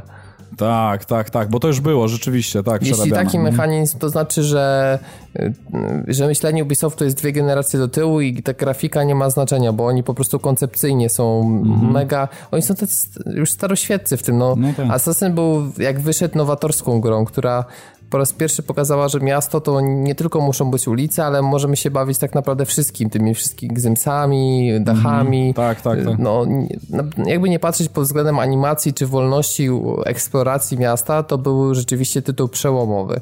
Ale powiem ci, że Robert, oni w ogóle generalnie zaczęli się bawić w złodziei, bo zauważ, że podpieprzyli w ogóle z Batmana e, styl walki właśnie, takiej, takiej zwarciu, takiej... I tą e, linkę. Wiesz, I tą linkę. Do tego podpieprzyli w ogóle tak naprawdę koncept z gangów Nowego Nowego Jorku, jeśli chodzi o e, ten, ten, ten zarządzanie powiedzmy miastem i kontrolę, kontrolę te, tego Londynu, a dodatkowo jeszcze podpieprzyli w ogóle z GTA, na przykład e, porywanie dorożek w ogóle i rozbijanie się nimi po mieście. No, to no kolejny... Nie, proszę, to, to, z tymi dorożkami to jest już w ogóle kompletne przegięcie, bo ja no rozumiem, no że to nie jest gra, która w jakikolwiek sposób ma być realistyczna, ale come on, koń, który mm -hmm. po mhm. prostu potrąca tuzin ludzi i następnie jest walka w zwarciu z innym koniem. Nie. Mm -hmm, no, tak, no to słabo wygląda. No rzeczywiście, więc e, no wydaje mi się, że problem jest taki, że pamiętacie, Unity się zachwycaliśmy przy premierą, że był wspaniały -hmm. pokaz. No na E3 naprawdę to był jeden z najlepszych pokazów, świetne trailery, a tutaj już na, na tym wczesnym etapie pełnej machiny marketingowej już nas wiele rzeczy nie zachwyca. I no teraz no tak. pytanie, czy dlatego, że ta gra rzeczywiście się prezentuje miałko i przeciętnie, czy po prostu jesteśmy już tak y, uczuleni na tą papkę, że nie dajemy się na to nabrać. Ja myślę, że to drugie. Mhm. E, Robert, ja ci powiem, że jedna rzecz mi się podobała w tej prezentacji, bo nie wiem, czy żeście zarejestrowali, bo wiadomo, piarowych gadek już się nikomu kompletnie nie chce słuchać. I tam właściwie jest takie małe światełko w tunelu, bo nie wiem, czy zwróciliście uwagę na to, że sami twórcy mm, z tego Quebecu przyznali się, że Unity był niewypałem, że byli, podeszli do tematu bardzo ambitnie, chcieli wiele, wiele rzeczy zrealizować. Gra ma masę niedociągnięć, ma masę błędów, z którymi sobie nie potrafili poradzić nawet z kolejnymi łatkami. Sami się do tego przyznali. Powiedzieli, że Unity nie jest takim produktem, jaki chcieli dostarczyć, jest um, słaby, jest odbierany bardzo słabo przez jak i społeczność graczy, jak i przez samych twórców i dołożą wszelkich starań, żeby ta kolejna część była jednak bardziej dopracowana technicznie, tak? Także i taki, no nie wiem, mały plus, jakie małe światło w tym wszystkim, że może rzeczywiście się bardziej postarają, może e, że rzeczywiście pod obstrzałem tej krytyki teraz dociągną chociaż te elementy techniczne, tak? Może, może chociaż tyle zrobią. Także zobaczymy. No, to jest, to jest no, chociaż ten plus. Natomiast jeśli spodziewaliście się, że ta klapa Mm, Assassin's Creed Unity oraz The Crew w jakiśkolwiek negatywny sposób wpłynęła na firmę Ubisoft, to muszę was rozczarować, ponieważ okazuje się, że porównaniu do poprzedniego roku finansowego, czyli tutaj mówimy nie o roku kalendarzowym, tylko o tym okresie od 1 kwietnia do 31 marca, okazuje się, że sprzedaż e, wyniosła tam miliard 400 milionów euro i to jest wzrost o 42%. E, rok do roku. E, oba asasyny, które wyszły w zeszłym roku, plus Watch Dogs, plus Far Cry 4, plus The Crew, to jest ponad 30 milionów sprzedanych egzemplarzy. No to świadczy o tym, powiem ci głównie jak um, marki, które wykreował Ubisoft z asasynami na czele, mocno się zakorzeniły w świadomości graczy. No, I... no dokładnie. Kurde, zresztą... kurde, po co my nagrywamy te odcinki, jak nikt nas nie słucha, no. no tak się składa, że jeśli chodzi o bestsellery 2014 roku, no to Watch Dogs, y, Assassin's Creed Unity i Far Cry 4, no to jest wszystko w pierwszej siódemce, więc naprawdę no, ale wiesz, teraz, marki. teraz jeszcze tylko pytanie, jak, jak wygląda rozkład sprzedanych egzemplarzy między tymi poszczególnymi grami, bo ty mówiłeś, się zdaje, że sumarycznie to jest 30 milionów, tak? Mhm. -huh. Coś koło tego. No i teraz wiesz, pytanie, ile osób się nabrało na Unity, a ile się dobrze bawiło w Kracie? No wiemy, że Unity sprzedało się lepiej na, y, niż Far Cry 4. Poważnie? Mhm. Jezu, czyli im więcej gówna wkłada do swoich gier Ubisoft, tym lepiej się sprzedają? Po prostu no tak siła marki jest tak no. tak duża, że... Znaczy wiesz co, tu jest sprytnie też tak napisane, że to jest Unity plus ten Rogue cały, no ale to on się tak słabo sprzedał, że wątpię, żeby on był tutaj kluczowy w tej tej całej układance. To znaczy, wiesz co, czy on się słabo sprzedał? Tak na dobrą sprawę mamy coraz więcej deweloperów, którzy odchodzą od starej generacji i, i chwała im za to, tak? Może w ten sposób. Natomiast, e, no, nie wiem, czy, czy przy takim rynku zbytu oni rzeczywiście mieli, mieli na co narzekać, bo w momencie, kiedy wiesz, kiedy ktoś grał w ostatniej, ile tam było, 4, 5, 6 części Asasyna na poprzedniej generacji i dostał po prostu teraz Roga, znaczy teraz w zeszłym roku, dostał Roga, który de facto był ogólnie grą lepszą, mi się wydaje, niż Unity, no, no to tak. nie wiem, czy można byłoby rzeczywiście na to narzekać. E, jeśli jesteście ciekawi, jaki procent przychodów stanowiły y, sprzedaż gier na Xbox One i PlayStation 4, to w tej chwili to jest 52%. Mhm. E, więc ta, tak to się prezentowało. No i jeszcze kolejna sprawa, że rzeczywiście cyfrowa dystrybucja bardzo mocno podskoczyła do góry. To jest plus 97%. I w tej chwili to już prawie 400 milionów euro było właśnie sprzedanych za pośrednictwem e, a tam wcześniej mówiłem, sporo, no. pamiętacie o, o mhm. ogólnej sprzedaży, tam było miliard 400 milionów, z tego no prawie 400 to jest cyfrowa dystrybucja. No ładna górka, no. Więc widać, że powoli już dochodzimy niemal do jednej e, trzeciej całości sprzedaży. Tylko niech się w końcu wybudzą z tego letargu dziwnego i z tego dojenia nas e, na wersjach cyfrowych i niech te wersje cyfrowe w końcu obniżą odpowiednio chociaż o, tą, e, o ten koszt produkcji wersji tej fizycznej. Ale zobacz, jeśli teraz nie robią tego, to trudno będzie wyobrazić sobie, że w momencie, kiedy to będzie ich ważniejsza część przychodów, żeby, mhm. wiesz, coś z tym zrobili i sobie obniżyli wyniki w ten sposób. No Więc tak, myślę, że taka paradoksalnie rozwój cyfrowej dystrybucji w obecnej formie powoduje, że te szanse na obniżki w przyszłości maleją. Ja jeszcze czekam na wersje kolekcjonerskie y, tych, tych zestawów cyfrowych. Ale gdzie... to już jest przecież. Ale nie, nie, ale chodzi mi troszeczkę w innej, w innej wersji, na zasadzie że jeszcze jakiegoś tam y, krótkiego zapisu kodu do drukarki 3D, gdzie będziesz mógł sobie wydrukować figurkę. Bo no to nie, to wydaje mi się, że najpierw trzeba byłoby poczekać na popularyzację drukarek 3D, wiesz? Mhm. No ale poczekajmy jeszcze trochę i myślę, że tak może być.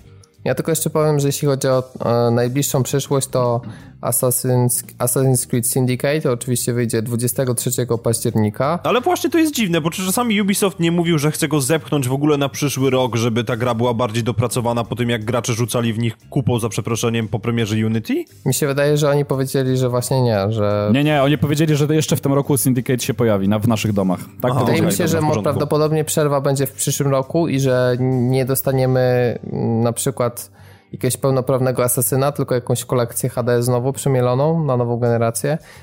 E, okazuje się, że Rainbow Six Siege też się pojawi w e, czwartym kwartale tego roku. Mhm. E, no i Division zostało jednak przesunięte Z tego co rok. widziałem 13 października chyba.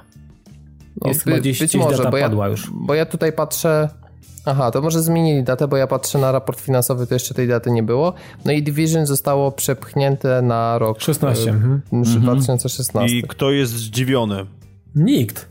No ale właśnie. To, ale to Każdy, dobrze, który no. ma mózg, a nie piach i torf, nie jest zdziwiony, no. Division jak mi spieprzą, to zabije. Po, po prostu zabije od razu. Znaczy oni nie spieprzą, tylko zdowngrade'ują, to już, to już jest pewne.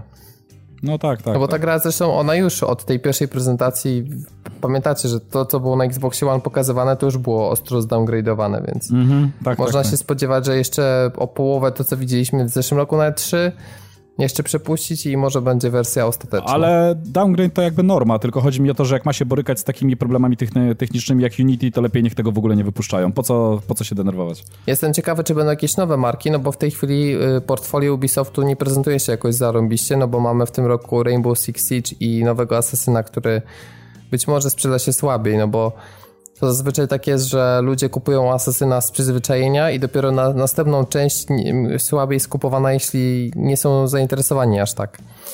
Po prostu jeśli się rozczarują, w tym sensie mam na myśli. Mhm. E, więc zobaczymy. No i jest Division na kolejny kwartał 2016. Na razie nie ma aż takiego szału, jak było w poprzednich latach. Zobaczymy, czy, na, czy coś nowego zapowiedzą. E, to tyle, jeśli chodzi o już Ubisoft.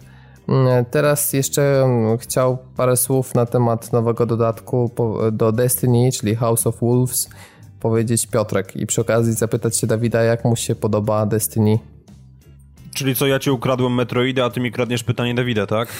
tak. Ja sobie zapamiętam. Nie, ogólnie o dodatku do Destiny chciałem tylko powiedzieć, że jeżeli ktoś z was czeka, to pewnie i tak wiecie, że on się pojawia w najbliższy wtorek, przy czym E, reset świata zostaje opóźniony z godziny 11 na 19, co wskazuje dość jasno na to, że Strike Weekly Nightfall na przyszły tydzień e, będzie już z dodatku, czyli wszyscy będziemy po prostu podcinać sobie żyły, próbując znaleźć sposób na przejście go.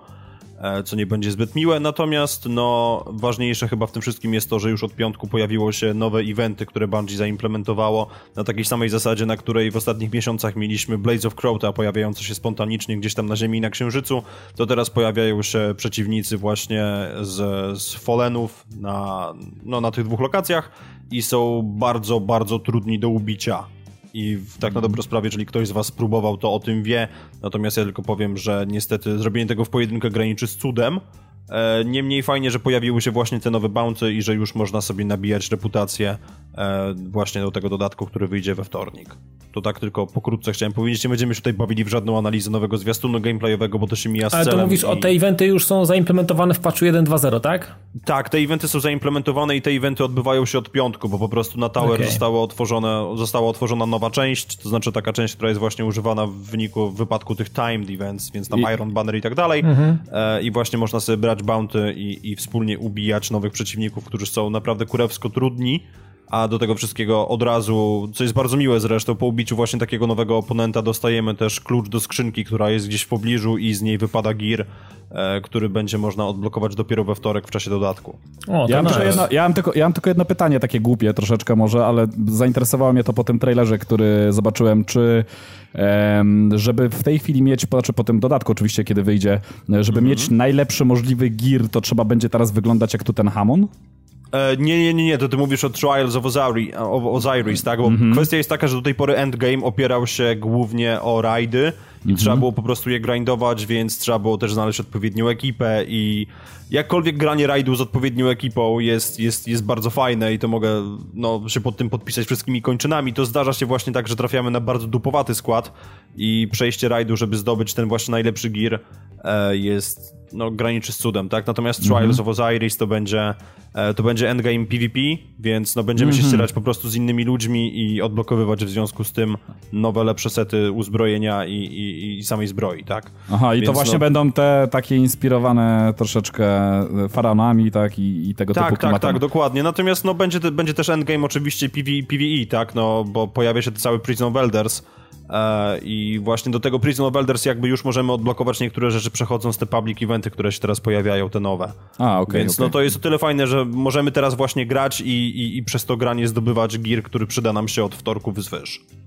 Okay, co okay. jest bardzo sympatycznym patentem i naprawdę byłem zdziwiony, że Bungie to zrobiło. E, plus też trzeba powiedzieć, że w tym ostatnim patchu, który bagatela w sumie ważył jakieś 7 GB, bo on był do pobrania w dwóch porcjach, e, wreszcie też Bungie poszło po rozum do głowy, w związku z czym można wreszcie wymieniać wszystkie, wszystkie surowce, w sensie te, te Mode of Lighty i tak dalej, e, na Glimmer i odwrotnie i do tego wszystkiego też Quartermaster na Tower sprzedaje nie pamiętam jak to się teraz nazywa w każdym razie sprzedaje coś, co przyspiesza, co przyspiesza e, nabijanie expa i, e, i podbijanie zdolności broni. Czyli to akurat chyba pozytywnie, co? Nie, to jest bardzo pozytywne, bo wreszcie po prostu nie ma tak, że ta cała ekonomia idzie się chrzanić za przeproszeniem, bo musisz pójść i, i, i na rajdzie zdobywać jakieś popierdzielone szardy, gdzie masz limit tygodniowy, który, ile możesz ich zdobyć, więc no to, to jest zdecydowanie in plus i naprawdę tutaj przyklaskuję Bungie, że zaczynają z tej gry robić to, jak ona miała wyglądać od samego początku. Dobrze, jeszcze jedno tylko pytanie z mojej strony. Czy, jak myślisz, czy tego mm, kontentu dodadzą na tyle dużo, że mm, ktoś, kto powiedzmy codziennie stara się w tym świecie Destiny troszeczkę spędzić czasu, nie skończy mu się ten nowy kontent w przeciągu powiedzmy tygodnia? E, wiesz co, wydaje mi się, że nie Mhm. Głównie ze względu właśnie na to, jak, jak wygląda struktura tego Trials of Osiris i jak wygląda struktura Prison of Elders, bo to, to będzie cholerne wyzwanie, ponieważ nie oszukujmy się, że e, wbicie się na chwilę obecną, najpierw w ogóle trzeba będzie wejść na 34 level, tak, ponieważ teraz maksymalny jest 32, mhm. natomiast maksymalny poziom przeciwników Prison of Elders to będzie 35 i jeżeli weźmiesz pod uwagę fakt, że za każdy level jeżeli przeciwnik jest o level wyżej od ciebie, to masz 20% penalty do, do, zadawanych, mm -hmm. do zadawanych obrażeń. Także wyobraź sobie teraz, jeżeli pójdziesz 3 levele niżej i będziesz zadawał typowi 40% obrażeń, jaka to będzie walka. No tak, tak, tak. Okej. Okay. No jednostronna, no. Mhm. Także Dawidzie, teraz właśnie pytanie do ciebie, które ukradł mi już Robert. Jak, jak ty się zapatrujesz na Destiny po tym, jak trochę pograłeś? Znaczy no, mm, ja pograłem krótko, bo raptem wbiłem tam 11 chyba poziomów, więc... No tak, no to jest do zrobienia w 3 godziny, no. No właśnie. Znaczy ja robiłem to może trochę dłużej, ale z racji tego, że no poruszam się trochę jak dziecko we mgle i trochę po omacku, bo nie mam żadnego swojego mentora, który... Znaczy teraz akurat w ostatnich y, kilku poziomach dołączy do mnie taki kolega z naszej grupy mm, padowej, którego pozdrawiam, Patryk, który mi trochę rzeczy wyjaśnił i, mm, i trochę tam jeszcze sobie z danym biegamy, więc biegamy sobie taką trójką i jest całkiem sympatycznie, jest bardzo, bardzo przyjemnie.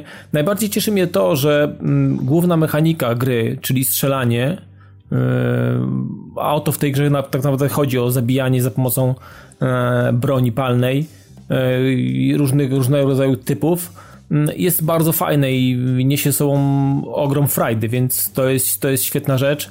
Do tego oczywiście to jak ta gra się prezentuje i jak wyglądają poszczególne planety i, i miejscówki, w których się gdzieś tam człowiek znajduje. Mm, do tego przepiękna muzyka, po prostu rewelacyjna, wręcz nawet bym powiedział. No, no to są same, same wizytówki Halo po tak, prostu. Tak, tak. No, no powoduje, aha. że to nie jest y, to nie jest tak, że o tej grze można tak łatwo w łatwy sposób zapomnieć i, i jaka, jakaś magia ciągnie do tego, żeby chociaż spędzić y, godzinę, dwie i zrobić, nie wiem, z dwa, z dwa trzy eventy, sobie jakieś tam z dwie, trzy misje i po prostu odłożyć sobie na półkę, pograć coś innego, natomiast y, kolejnego dnia przychodzi znowu ochota na to, żeby tam wejść i zrobić kilka różnych rzeczy i czekać aż, aż coś ciekawego wypadnie, co no, trochę mnie zdziwiło, bo y, tak naprawdę sprzęt nie leci z, lew, z lewa i z prawa, także trochę trzeba nabiegać się, żeby coś ciekawego wypadło i żeby cokolwiek wypadło. Jeżeli cokolwiek wypada, to człowiek po prostu cieszy się jak, jak szczerbaty na suchary i po prostu leci jak głupi na złamanie karku po to, żeby podnieść yy, yy, rzeczy, które wypadły.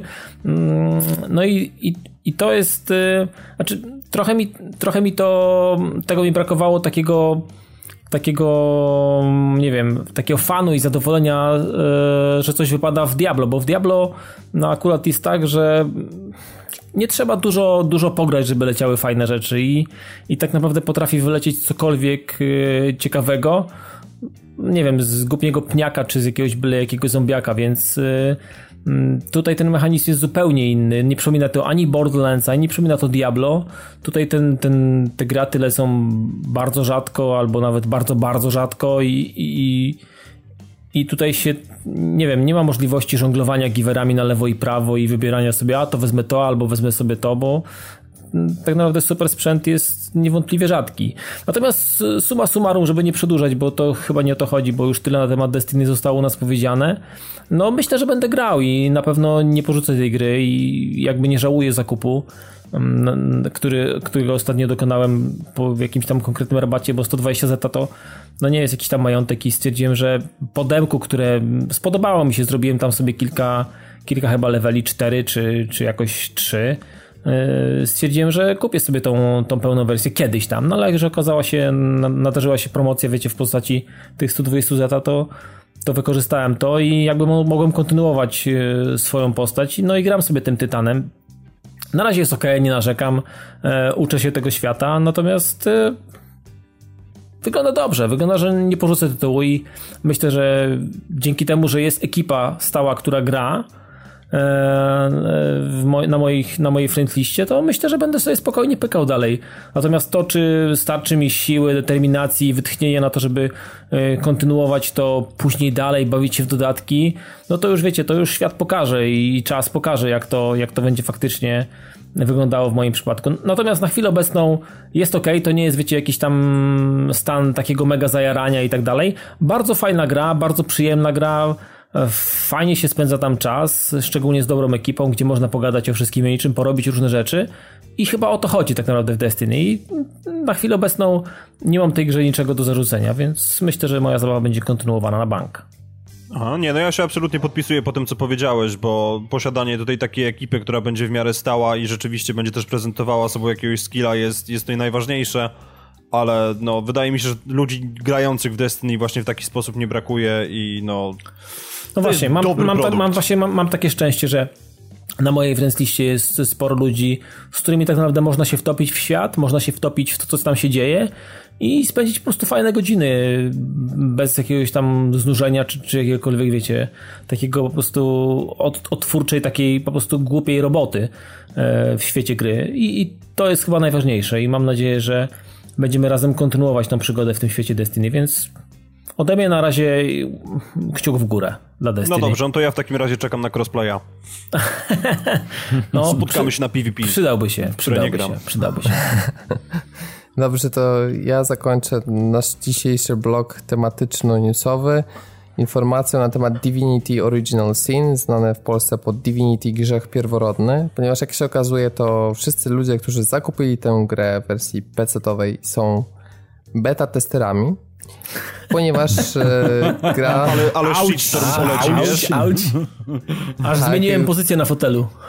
No, jest poszła szpila, ponieważ e, właśnie została zapowiedziana wersja Enhanced Edition, która pojawi się na PlayStation 4 i pojawi się na Xbox One i spokojnie, spokojnie pojawi się także na klawiaturostwo, na PC Master Race'y, e, po, ponieważ e, będzie to po prostu darmowy update, ale teraz uwaga, i tutaj jest już dosyć duży problem, myślę, dla PC-towców, tak poważnie mówiąc, ponieważ zakres zmian jest na tyle duży, że zapisy z podstawowej wersji gry nie przejdą nam do wersji tej Enhanced. W związku z tym trzeba będzie po prostu zacząć przygodę od nowa, no co w przypadku takich RP, RPGów, gdzie poświęcamy dziesiątki godzin, a ta gra naprawdę jest rozbudowana, no może być pewnym uciąż- pewną uciążliwością. Zakres zmian jest całkiem spory, przede wszystkim jest wsparcie dla DirectX 11 i generalnie mm, będzie dużo nowych efektów graficznych, a kamera obraca się teraz w zakresie 360 stopni, e, więc jakby wzrosną również e, wymagania sprzętowe, jeśli chodzi o PC. Na konsolach pojawi się nowy interfejs, który będzie przystosowany do obsługi padów oraz będą przede wszystkim także tryby kooperacji lokalnej, ale także w sieci. I to jest super sprawa, bo e, myślę, że bardzo fajnie, że wciąż powstają RPG, które, czy gry ogólnie, które mają ten kanapowy koop, bo to trochę gatunek wymierający w tej generacji konsol, więc myślę, że ja, ja przyklaskuję każdej grze, która takie coś wprowadza. No i dalej to już też zmiany w fabule, które już y, jakby bez sensu jest opowiadać, bo tutaj bym wszedł na grunt spoilerów, ale ogólnie ta wersja Enhanced Edition pojawi się pod koniec roku 2015. No i oczywiście jeszcze raz mówię, że e, upgrade'y będą absolutnie darmowe na PC, więc jeśli ktoś już ma po prostu wersję na przykład na Steamie, no to bez problemu zaciągnie update i będzie miał tą wersję wzbogaconą, tylko że będzie musiał zacząć zabawę od nowa. Ład, nowa łatka elegancko zablokuje wam savey, tak. No jestem ciekawy, czy właśnie to będzie w formie łatki, czy będzie jakaś forma, nie wiem, prze, na przykład wybierania podczas uruchamiania gry, czy chcę zwykłą, czy chcę enhanced. No. Czy, czy, wyślą, czy wyślą płytę pocztą może do każdego? No nie wiem, zobaczymy. No, ciekawe, czy się zmieści na jednej. No, no. no mam nadzieję, że taka nie. gra się mieści. A czy teraz DirectX 11, to cholera wie, może tam zwięk zwiększy się objętość. Mhm. No to myślę tyle, jeśli chodzi o te tematy. E, nie wiem, czy jesteście zainteresowani tą grą, czy nie, ale no myślę, że to będzie ciekawy eksperyment, żeby taki typowo oldschoolowy RPG spróbować przenieść e, na konsolę, ale z drugiej strony, skoro wydawałoby się, że grę, którą ciężko będzie przenieść, czyli Diablo, mm, no jednak się udało no, znakomicie i w sumie znakomicie się udało przenieść, bo Nawet Robert by powiedział no, wybornie. Dokładnie. Mhm. To myślę, że przy odrobinie myślenia jak najbardziej gry takie jak Divinity czy Wasteland 2 również mogą się świetnie sprawdzić na konsolach. A wiecie co, odnośnie jeszcze Diablo i właśnie taki, te, tego, tego całego tematu, to ja chciałbym przypomnieć, bo jest teraz taki bardzo krótki event, yy, który trwa od 15 do 21 yy, maja ze względu na yy, trzecią rocznicę, jakby trzeci rok is, mm, istnienia marki.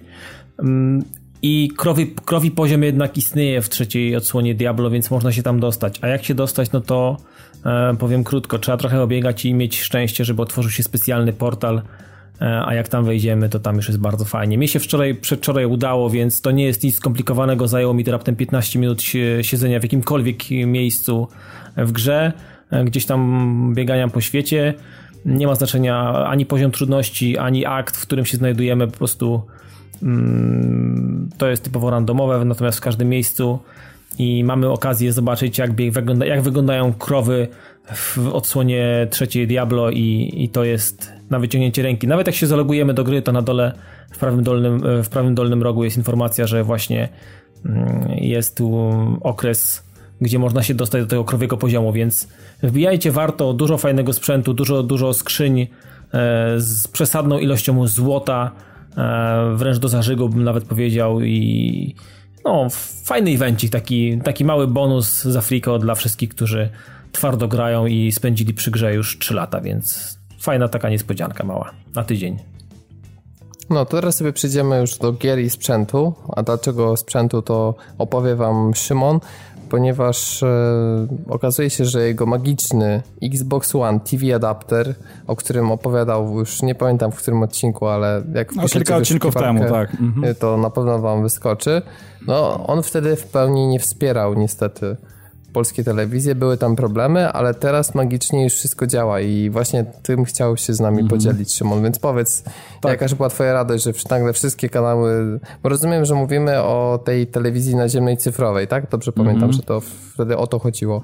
Tak, tak, tak. No dla osób, mówię, które mają kompletnie coś nie tak z głową, czyli po pierwsze zakupiły Xboxa One, a po drugie chcą jeszcze, a po drugie chcą jeszcze na nim oglądać telewizję, to jest bardzo dobra wiadomość, dlatego że e, TV adapter Czyli taka przystawka, która pozwala nam e, za pomocą kabla zwykłego antenowego oglądać e, telewizję na Xboxie One, jest nareszcie wspierana. I co ciekawe, powiem wam, że mm, kompletnie nie ma żadnej informacji w sieci. Nigdzie, ani na stronie Microsoftu, ani gdzieś e, nie ma żadnych teaserów, gdzieś jakiejś informacji na YouTubie, czy w jakimkolwiek innym koncie, że to zostaje, że zostało wspierane. Nie wiem, czy to jest kwestia mm, przebywania mojego profilu e, Xbox Live w tej wersji preview, bo być może to się różni od e, tej wersji bez preview, w ogóle bez tego update'u najnowszego i może, może to nie jest dostępne. W każdym razie adapter jest w 100% w pełni obsługiwany.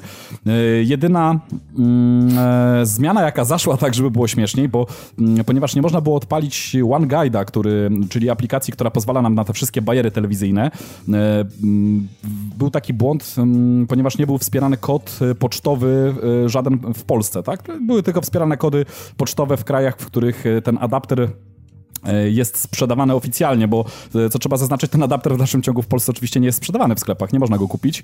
Oczywiście to nie jest żaden problem dla każdej osoby, która będzie chciała go zakupić, bo koszt sprowadzenia chociażby z Wielkiej Brytanii takiego adaptera za pomocą i sprzedawców nawet w Polsce, którzy sprzedają na Allegro i, i ewentualnie na jakichś tam innych zagranicznych portalach tego typu.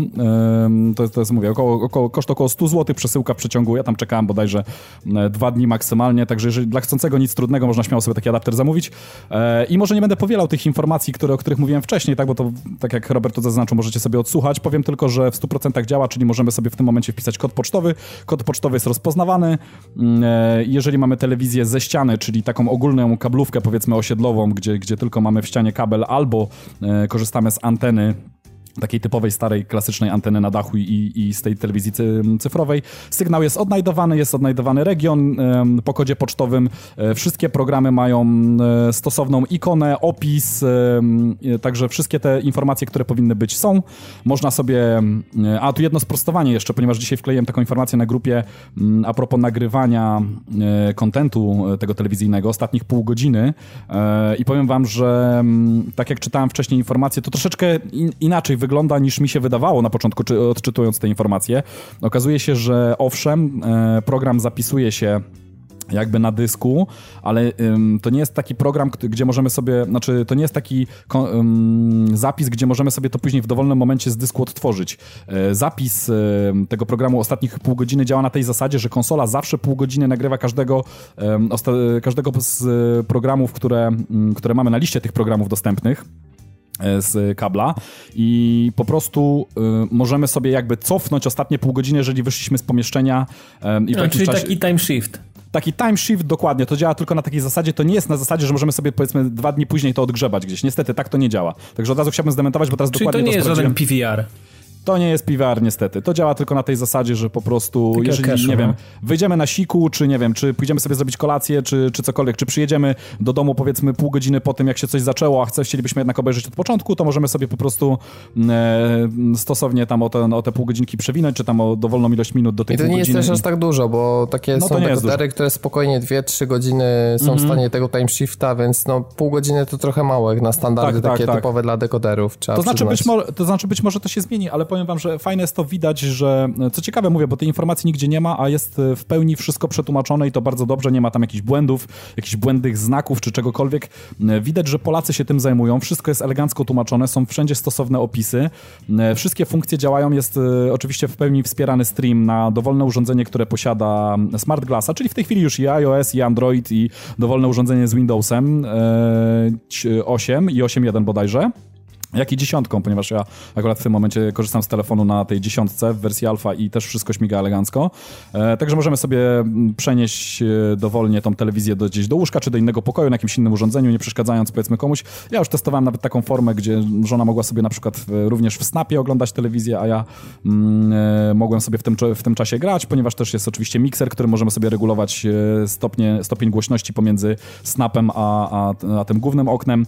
Także powiem wam bardzo fajnie. Co jeszcze jest ostatnia rzecz, o której tylko mm, jeszcze wspomnę może bo nie będę może mówił o wszystkich funkcjach, to bardzo fajnie działa e, montowanie tych własnych e, programów telewizyjnych, gdzie możemy podpiąć sobie wszystkie, wszystkie dowolne aplikacje z Xboxa, które streamują w jakikolwiek sposób telewizję, czy odtwarzają, znaczy czy tam telewizję, czy tudzież jakiś content, content wideo, także możemy sobie zrobić jeden długi kanał taki ulubiony, czyli powiedzmy do niego możemy przypiąć kanały telewizyjne z konkretnymi porami, w których leci konkretny jakiś fajny program, który oglądamy stale na danym kanale, do tego powiedzmy jakiś YouTube, jakiś Vime, czy no cokolwiek innego, co odtwarza wideo, stworzymy sobie jeden duży, długi kanał i w tym momencie odpalając ten swój kanał ulubiony, leci nam tylko tak naprawdę content, który chcemy oglądać. I to jest bardzo fajne. Także w 100% wsparcie mm, jest na Polskę, można śmiało kupować, ja polecam, e, jeżeli ktoś jest w ogóle zainteresowany telewizją. Oczywiście, jeżeli ktoś jeszcze posiada Kinecta, bo tego jeszcze nie powiedziałem, mm, można jak najbardziej sterować e, głosem, E, sobie pomiędzy e, tymi kanałami można programować inne rzeczy, tam bajery robić, jak i, jak i również gestami, także jeżeli ktoś posiada Kinecta, to jeszcze może w ten sposób kontrolować sobie telewizję w domu, co jest bardzo fajne.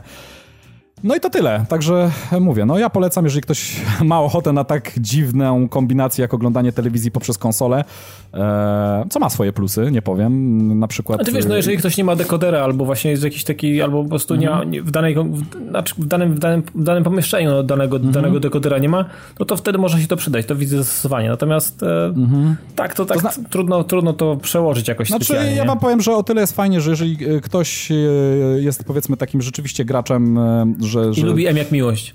Lubi, lubiłem jak miłość jest graczem takim, że na przykład wyczekuje podczas e, tam oglądania na przykład jakiegoś, nie wiem, filmu, serialu, czy czegokolwiek, czy programu telewizyjnego, czy wiadomości, czy, czy czegokolwiek, kiedy pojawią się znajomi powiedzmy i, i nie, nie chcę odpalać powiedzmy na dwóch różnych urządzeniach e, sobie tam i telewizji i, e, i powiedzmy tam samej konsoli logując się gdzieś tam do sieci, to tutaj ma, mamy tak naprawdę dwa w jednym, oglądamy sobie program, wyskakuje nam ktoś, możemy w snapie sobie otworzyć wiadomości, ustawić się na powiedzmy jakąś ustawkę w jakimś konkretnym tytule, tytule, y, po czym po prostu automatycznie przejść po prostu do gry z, z jakiegoś programu telewizyjnego.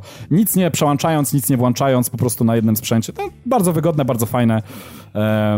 Chociaż może dla niektórych dziwne. no i to tyle. Jasne. To wam tylko jeszcze powiem, że pierwotnie w, to się pojawiło w podcaście numer 140. Tam mówiliśmy mm -hmm. o. Także to już sporo czasu, mówię, że to kilka odcinków temu. No tak, mm -hmm. ale to już to było 16 lutego, więc to już czas nawet minął. No to już sporo, sporo. Więc tak, rzeczywiście tak. no, minęły 3 miesiące i jest update. Ale fajnie, że w końcu działa. Mimo, że mówię, dziwnym jest to, że wszystko jest jakby już w pełni sprawne tak na, na naprawdę 100, nawet 110%, a nie ma ciągle tak naprawdę e, oficjalnej sprzedaży mm, tego urządzenia i jakiejś informacji, że w ogóle to jest wspierane, więc to jest tak jakby cicho, gdzieś tyłu, z tylnym wejściem, gdzieś w ogóle wrzucane. E... Może to ty robisz w Microsoftie, ten TV adapter, teraz reklamujesz. dobre, dobre, dobre. to tak trochę mi zabrzmiało takim Takie lokowa lokowanie produktu, tak, tak. Tak, ta audycja zawiera lokowanie produktu. Product placement. No. No i mamy teraz produkt, który zawiera lokowanie nazistów, czyli Wolfenstein The Old Blood. O, o dobre, dobre, dobre. To właśnie jest nasz deser, mhm. e, ponieważ e, no, mówimy tutaj o e, samodzielnym dodatku, który wyszedł zarówno w formie cyfrowej, jak i wersji pudełkowej. Tylko powiedzcie, jaki to jest mniej więcej koszt? 69 zł czy 79, bo już nie pamiętam. Ile zapłaciliście za te dodatki? Ulubio nasza ulubiona liczba 6,9. Ja płaciłem 6,9, ale wczoraj mhm. widziałem w Saturnie w retailu 7,9. Mhm. Mhm. No ja Jasne. z kolei mam pudełkowo, znaczy będę miał pudełkowo, bo z różnych względów nie odebrałem, ale pudełkowo za 68, więc no... Mhm. Wow. Wygrałeś. Ba! No właśnie. Zostaje mi złotówka na no. gumę turbo. Na Donalda. No Mhm. Może kup sobie 10 gum kulek, nie? Aż mi się przypomniał. Nie, nie, to już nie, ale to nie jest już ta era, Ty, kiedy wszystko się przeliczało Dzień dobry, ale jak nie jest ta era? Dzień dobry, ma pani rozmienić 10 zł? Nie mam. To poproszę gumę kulkę za 10 groszy. tak, tak, było, tak było, tak było, tak było, tak było, tak było. No ale wracając do jednak, a propos kulek, może tak powiedzmy o kulkach w głowach nazistów. Mhm. E, powiedzcie, czy ten dodatek e, rzeczywiście po raz kolejny wprawił was taką radość i takiego banana na twarzy, jak, jak ta podstawka Wolfensteina? Czy widać było, że to jest już formuła, która jest teraz sprawdzona, tylko w nieco innym settingu przemielona, żeby no, wyciągnąć jeszcze trochę kasy? Takie wstępne wrażenie, jeszcze bez wchodzenia mocno tam w opis, który pewnie za chwilę nam tutaj dokonacie. Nie, ja się, dla ja, mnie, ja, się dla mocno, mnie... ja się mocno jaram. Chcesz. Y, no mów, mów, Szymon. Mów. Chcesz, chcesz zjechać, Dawid? Ten nie, tytuł, nie, czy... nie, broń Boże. Nie, nie. Ja, ja po tej grze nie będę jeździł zasadniczo, mm. bo generalnie nie za bardzo są powody, żeby po tej grze jeździć. Natomiast. No tak. E, absolutnie to, co się dzieje w tym dodatku samodzielnym, tak jak powiedziałeś, jest jak najbardziej na miejscu i sam Blaskowicz, i samo story, i przebrzydła Helga, i dokumenty, i, i jakieś i stawki złota. I stawki tak. złota, i zakazane badania, i mhm. no cało to, całe to zło nazistowskie z nimi na czele tak naprawdę i z tą, i z tym, z tą, z tą rozpierduchą, która się dzieje w samej grze, jest wszystko jak najbardziej na miejscu. Oczywiście mm, e, brak poczucia jakiejkolwiek świeżości w, e, w tym dodatku, bo umówmy się, tutaj nie ma co kryć tego, że tam nie znajdziemy niesamowitych e, rzeczy, których nigdy jeszcze nigdzie nie było.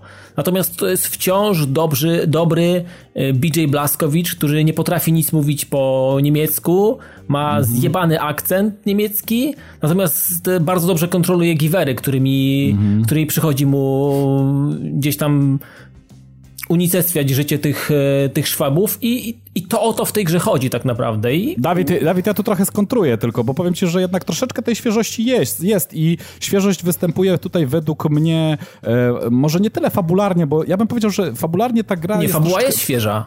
Jest, znaczy jest świeża, ale wydaje mi się, że ona nie trzyma aż tak wysokiego poziomu, jak trzymała podstawka. No nie. Tak mi się wydaje, no że nie. jest troszeczkę niższy moment, poziom. Moment, ale... moment. Mhm. E, ja jeszcze nie grałem, tak jak mówiłem, ja swoją kopię mm -hmm. prawdopodobnie dopiero jutro odbiorę. Mm -hmm. E, nie będziemy cię chciałem... wiesz... Nie, nie, nie, nie, nie będziemy cię spoilerować. Nie, nie, nie, nie chodzi o spoiler, tak? Tylko po prostu jako osoba, która, która maniakalnie grała w mhm. podstawkę, mm -hmm i, i zrobiła platynę. Mam takie pytanie, ponieważ coś, co mnie strasznie mierziło, a mianowicie BJ Blaskowicz, który z jednej strony jest w stanie po prostu no, rozszczepić głowę Niemca za pomocą karabinu, a następnie po prostu ma jakieś emocjonalne rozterki, które przedstawia tam, szeptem. Tak, może jeszcze. Mhm. Czy, czy dalej są te rozterki? To nie, jest moje pytanie. Nie, nie, no właśnie... nie, ma, nie ma rozterek, ale są za to przekozackie komentarze Blaskowicza.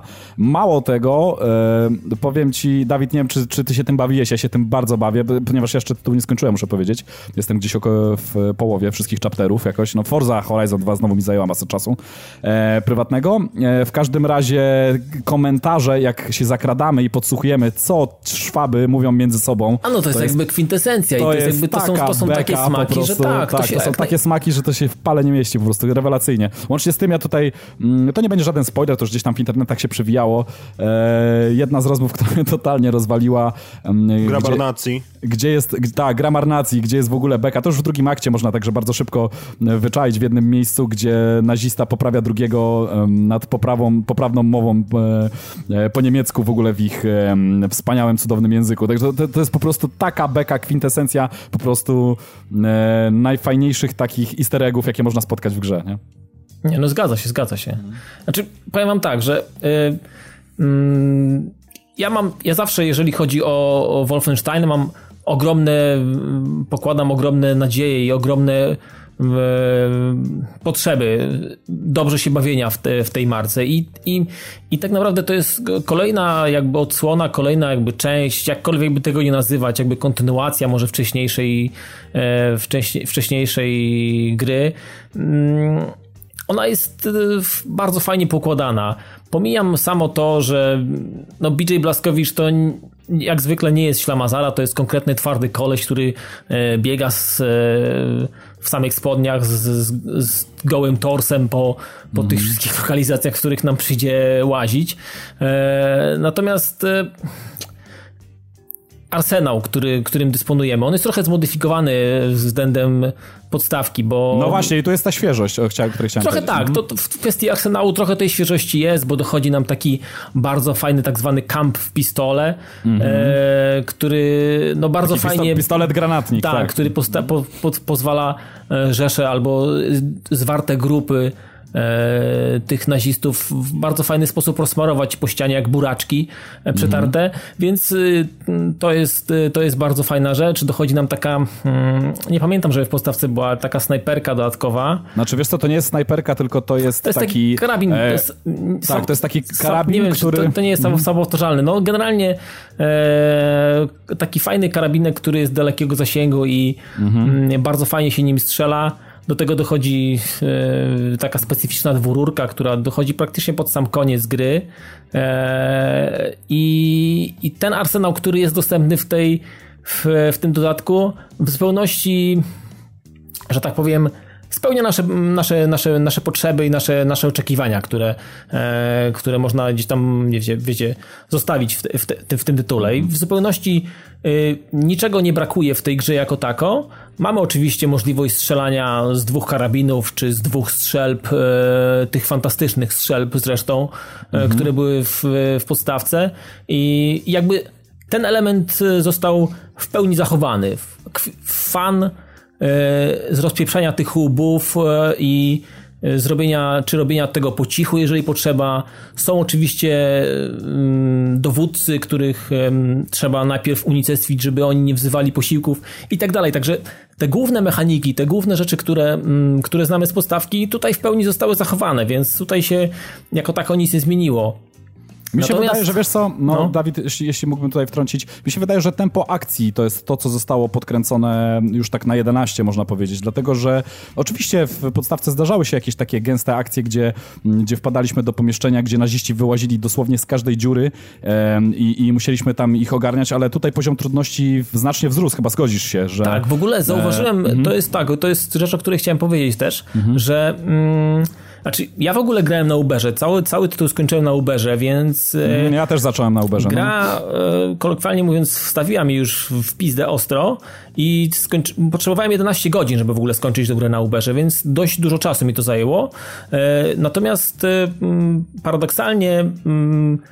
Ostatnia walka nie jest tak trudna jak niektóre momenty w trakcie gry gdzieś tam, ale mhm. to jest akurat bardzo fajne i to powoduje, że nasze napięcie lub też rozładowanie e, jest niewspółmierne do tego, co się dzieje czasami. I sami zaskakujemy się e, względem tego, co przyjdzie nam w danym, w danym, w danym rozdziale, czy w, danym, w danej części gry robić. I, i musimy bardzo szybko weryfikować to, co się dzieje i podchodzić do tego już nie tyle po macoszemu i traktować dany, dany element, daną część danego chapteru jako po prostu jakiś korytarz do przejścia, jako tylko, tylko na coś, coś jako, jako, coś konkretnego, gdzie trzeba naprawdę się już napocić i trochę mhm. pokminić. Natomiast bardzo mi się też, e, znaczy mam takie wrażenie i to chyba nie jest wrażenie mylne, e, że mm, AI zostało podkręcone dość mocno i ci, tak, tak, tak. ci kolesie, mhm. ci naziści w tym dodatku zachowują się zupełnie inaczej i oni faktycznie myślą, zabiegają nas z różnych stron, rzucają nam pod nogi granaty,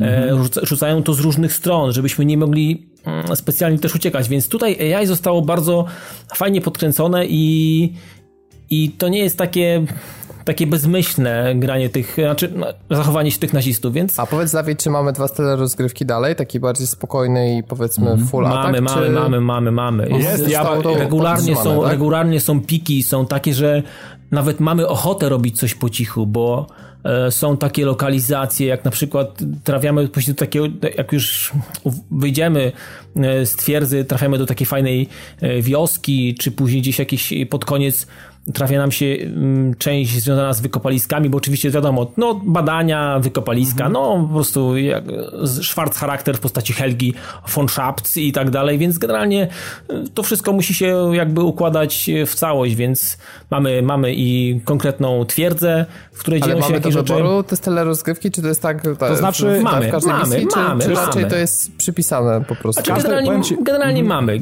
To trochę, trochę w niektórych miejscach decydujesz, natomiast można zrobić to na głośno, olać dowódców, zrobić rozpiździel, poczekać aż się na, nas biegają kolesie i zrobić naprawdę fajne smarowanie buraczkami po ścianach, po, po, po ale, lokalizacji, ale wiesz co? Ale albo też po cichu. Mhm. Ale ja muszę powiedzieć, że y, przynajmniej ja, w, y, tak jak odczułem, jak na razie, nie wiem, zobaczymy jak będzie do końca gry, ale, ale w, do tego momentu, do którego dotarłem, muszę ci powiedzieć, że często gra nawet bardziej wymusza, y, żebyś troszeczkę pokombinował, żebyś tak, skorzystał tak, z innych tak, dróg, tak. Y, dlatego, że mm, takie wchodzenie na Jana typowe na Blaskowicza, czyli but w drzwi w ogóle i walenie z dwóch karabinów. Oczywiście jest rewelacyjne jak zawsze i fantastycznie się sprawdza, jednak tutaj to nie dość, że to AI jest podkręcone i o wiele lepiej kombinują, to e, powiem ci, że jak narobisz alarmu, ci dowódcy wezmą posiłki, to te posiłki szybko się nie kończą. Tam wpada... No zgadza się. Tam wpada tylu kurwa faszystów, że po prostu nie jesteś w pewnym momencie tego w stanie ogarnąć. Po prostu brakujesz amunicji, brakuje apteczek, brakuje czegokolwiek i, mm, e, i po prostu dostajesz takiego soczystego w ogóle kopa w twarz, że... Nie, no zgadza się. Następ... Mi, wiesz, mi tego nie mów. Skończyłem na Uberze, no. więc po prostu wiem, y, wiem z czym to się je i, to, i, sam, wiele, tam... i sam wiele mm. lokalizacji albo części tych lokalizacji po prostu odpuściłem do konkretne korytarze i chciałem się znaleźć już dalej, żeby, tak, żeby tak, tak. Nie, wy, nie wymuszać i nie prowokować jakichś konkretnych walk, więc co, generalnie... Co, cieka co ciekawe, w niektórych lokacjach możesz na przykład ominąć strażników po cichu w, dużej, w, większej, w większej mierze i dotrzeć do miejsca, w którym powiedzmy możesz się już skampić gdzieś w jakimś powiedzmy, nie wiem, korytarzu, gdzieś tam y, szybie wentylacyjnym i po prostu ominąć ten, ten, te, to całe gówno w wiatraku, bo zdajesz sobie sprawę z tego, że mm, no, ten poziom jest tak tutaj y, wywindowany do góry, że y, jeżeli, jeżeli ruszysz chociażby jednego strażnika, to się rozpęta takie gówno, że po prostu sobie z tym nie poradzisz. Także no bardzo fajnie jest to rozwiązane. Moim zdaniem jest o wiele ciekawiej, dlatego że podstawka na Uber nie, nie była aż takim wyzwaniem. Poza oczywiście kilkoma momentami, tak tutaj każdy krok jest naprawdę wyzwaniem i trzeba kombinować. Oczywiście pewnie na niższych trudności, stopniach trudności gra jest bardziej przystępna, ale na Uberze to jest naprawdę takie tak, wyzwanie dla, dla hardkorowców. No, tak, no, tak. tak. Wiecie co, generalnie podoba mi się też, nie pamiętam w podstawce, ale mamy tutaj tak, na samym początku dostajemy taką gazrurkę, czyli mamy taką...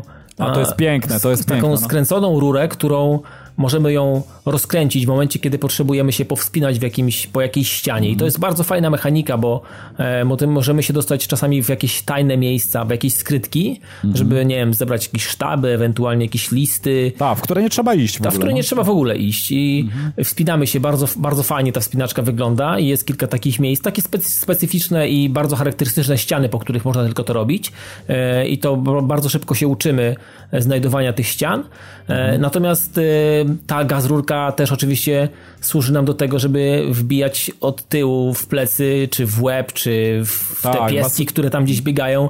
Blaskowicz nauczył się Krav Magi w tak, ogóle. Tak, tak, w ogóle wygląda to po prostu fantastycznie i, i to, jak możemy rozwalić e, łeb, czy wbić e, danemu wiem, pieskowi, czy jakiemuś dowódcy od tyłu tą gazrurkę, e, poprawia, ale, ale wiesz, poprawiając ale... dodatkowo drugą częścią. Tak, tak, ale... po, prostu, po prostu super zajebiście to wygląda. Animacje no? są przekozackie. Nie wiem, czy zwróciłeś, Dawid, uwagę na detale. Mnie po prostu detale w tej grze absolutnie rozwalają, bo wyobraźcie sobie, że ta gazrurka, ona jest z jednej strony ma takie kolanko, wiecie. No, tak, no, tak, tak. Gaz, gazrurka Silent Hillowa i służy jako taki obuch, który możemy tam okładać po łbie. Mało tego, jeżeli się rozpędzimy i tą gazrurką przyłożymy e, szwabowi prosto w twarz, wycelujemy tą e, gazrurką, co nie jest takie łatwe, ale jeżeli przycelujemy prosto w twarz, to, to jest automatycznie KO i świetnie to wygląda. Tak. E, mało tego, są, jest taka dbałość o detale, że możemy tą rurkę właśnie rozkręcić, ona jest zaostrzona z jednej strony i kiedy na przykład nakuwamy jakiś element, na przykład, nie wiem, wbijamy w tętnicę szyjną e, nazisty. To drugą poprawia, to, no tak. E, tak, to ona raz, że drugą poprawia, a dwa, przez środek tej rury krew z tętnicy wypryskuje. Nie, to no jest, jest masa takich fajnych Jest masa smaków, takich tak. smaczków naprawdę i te finishery jakby, które rurką możemy wykonać, mało tego, możemy wykonać różne finishery skręconą rurką, czyli całą taką po długości, a całkowicie inne możemy wykonać, kiedy rurkę rozłożymy na dwie dokładnie części tak, i wtedy mamy inny tak. zestaw, w zależności od tego jeszcze z jakiej strony zajdziemy tego nazistę, także naprawdę powiem Nie no, gazrurka że... robi robotę w tej, w tej, ja w tej, robi w tej robotę, części, jest tak, naprawdę niesamowicie z, z, zrobiona. E, tak jak i broń. Ja powiem, ja powiem ci, Dawid, że ja najbardziej się zakochałem właśnie w tej e, strzelbie, która ma taki, bo to jest taka, ona jest zrobiona na styl tych starych strzelb, które mają zamek, który musimy tam wyciągać e, po każdym wystrzale, tak. ale ta broń, ta broń ma takie jebnięcie, że tak ma, naprawdę ma, oj tak. Strze, strzelenie w, jakiejkolwiek, w jakąkolwiek kończynę, to tą kończynę od razu urywa, co jest po prostu zrobione niesamowicie. Powiem wam, że fizyka w tej grze absolutnie rządzi. Jest po prostu jeszcze lepsza niż podstawa. No przypominają mi się czasy Soldier of Fortune, jedynki tak, czy dwójki, tak, gdzie tak, człowiek po prostu dokładnie. walił w konkretną kończynę i ta kończyna po prostu odpadała i nie było zmiłuj się. Natomiast no, wiecie co, ja, mhm, ja, ja zastanawiałem się jeszcze nad jedną rzeczą, bo e, tutaj oczywiście sam początek, jak podjeżdżamy pod tą twierdzę i jest ta infiltracja i dostajemy Wiesz, się do środka mi się skojarzyło? i tak dalej. Dzia, no. dzia, działa nawalone mi się skojarzyły, bo tak, to jest tak, tak, wy, tak. wyrwane. No. Zdecydowanie. I, I dostajemy się i wiecie, i, i są elementy związane z jakimiś tam przebraniami, mamy jakieś dokumenty, w jakiejś części gry odgrywamy nawet rolę kelnera, gdzie chodzimy po tawernie, która jest pełna, pełna naibanych szwabów, oni drą ryje, śpiewają swoje jakieś tam przyśpiewki i tak dalej, no a my z tą tacką, z winem gdzieś tam przemierzamy tą lokalizację, e, żeby dostać się w konkretne miejsce i coś tam sobie po prostu z tego miejsca wynieść czy bachnąć. No jest, jest dużo fajnych takich rzeczy, które, które nie nudzą. Oczywiście nie można zapomnieć o takiego, taki, takiego powrotu do przeszłości, takiego hardkorowego, gdzie znajdujemy łóżka. Na każdym z tych rozdziałów są takie zwane łóżka koszmarów, gdzie kładziemy się i śpimy. To, co było w podstawce też znane i tak. przenosimy się do tego Wolfensteina starego z 90 któregoś roku, do tego 3D i tam musimy odegrać ten, ten konkretny poziom, który faktycznie istniał w tej grze za pomocą tych broni, które, które mamy. Czyli mamy tą mechanikę nowej gry, w mhm. połączeniu ze starym jakby designem, tak, tak to mogę nazwać, na, tych, tych lokalizacji. I na Uber jest to również bardzo hardcore. I na Uber to jest mega hardkorowe mm -hmm. i y, ukończenie chociażby pierwszego koszmaru czy drugiego też powoduje, mm że, że trzeba się konkretnie napocić. Natomiast co mnie mega zaskoczyło, bo ja tego wcześniej nie widziałem, natomiast to nie jest spoiler, okazuje się, że mm, w wielu materiałach e, to było pokazywane. Mm -hmm. Deszcz zombie tak jest. Po prostu to jest mistrzostwo ten, świata. Ten, kto na to wpadł, po prostu ma chory łeb, nie?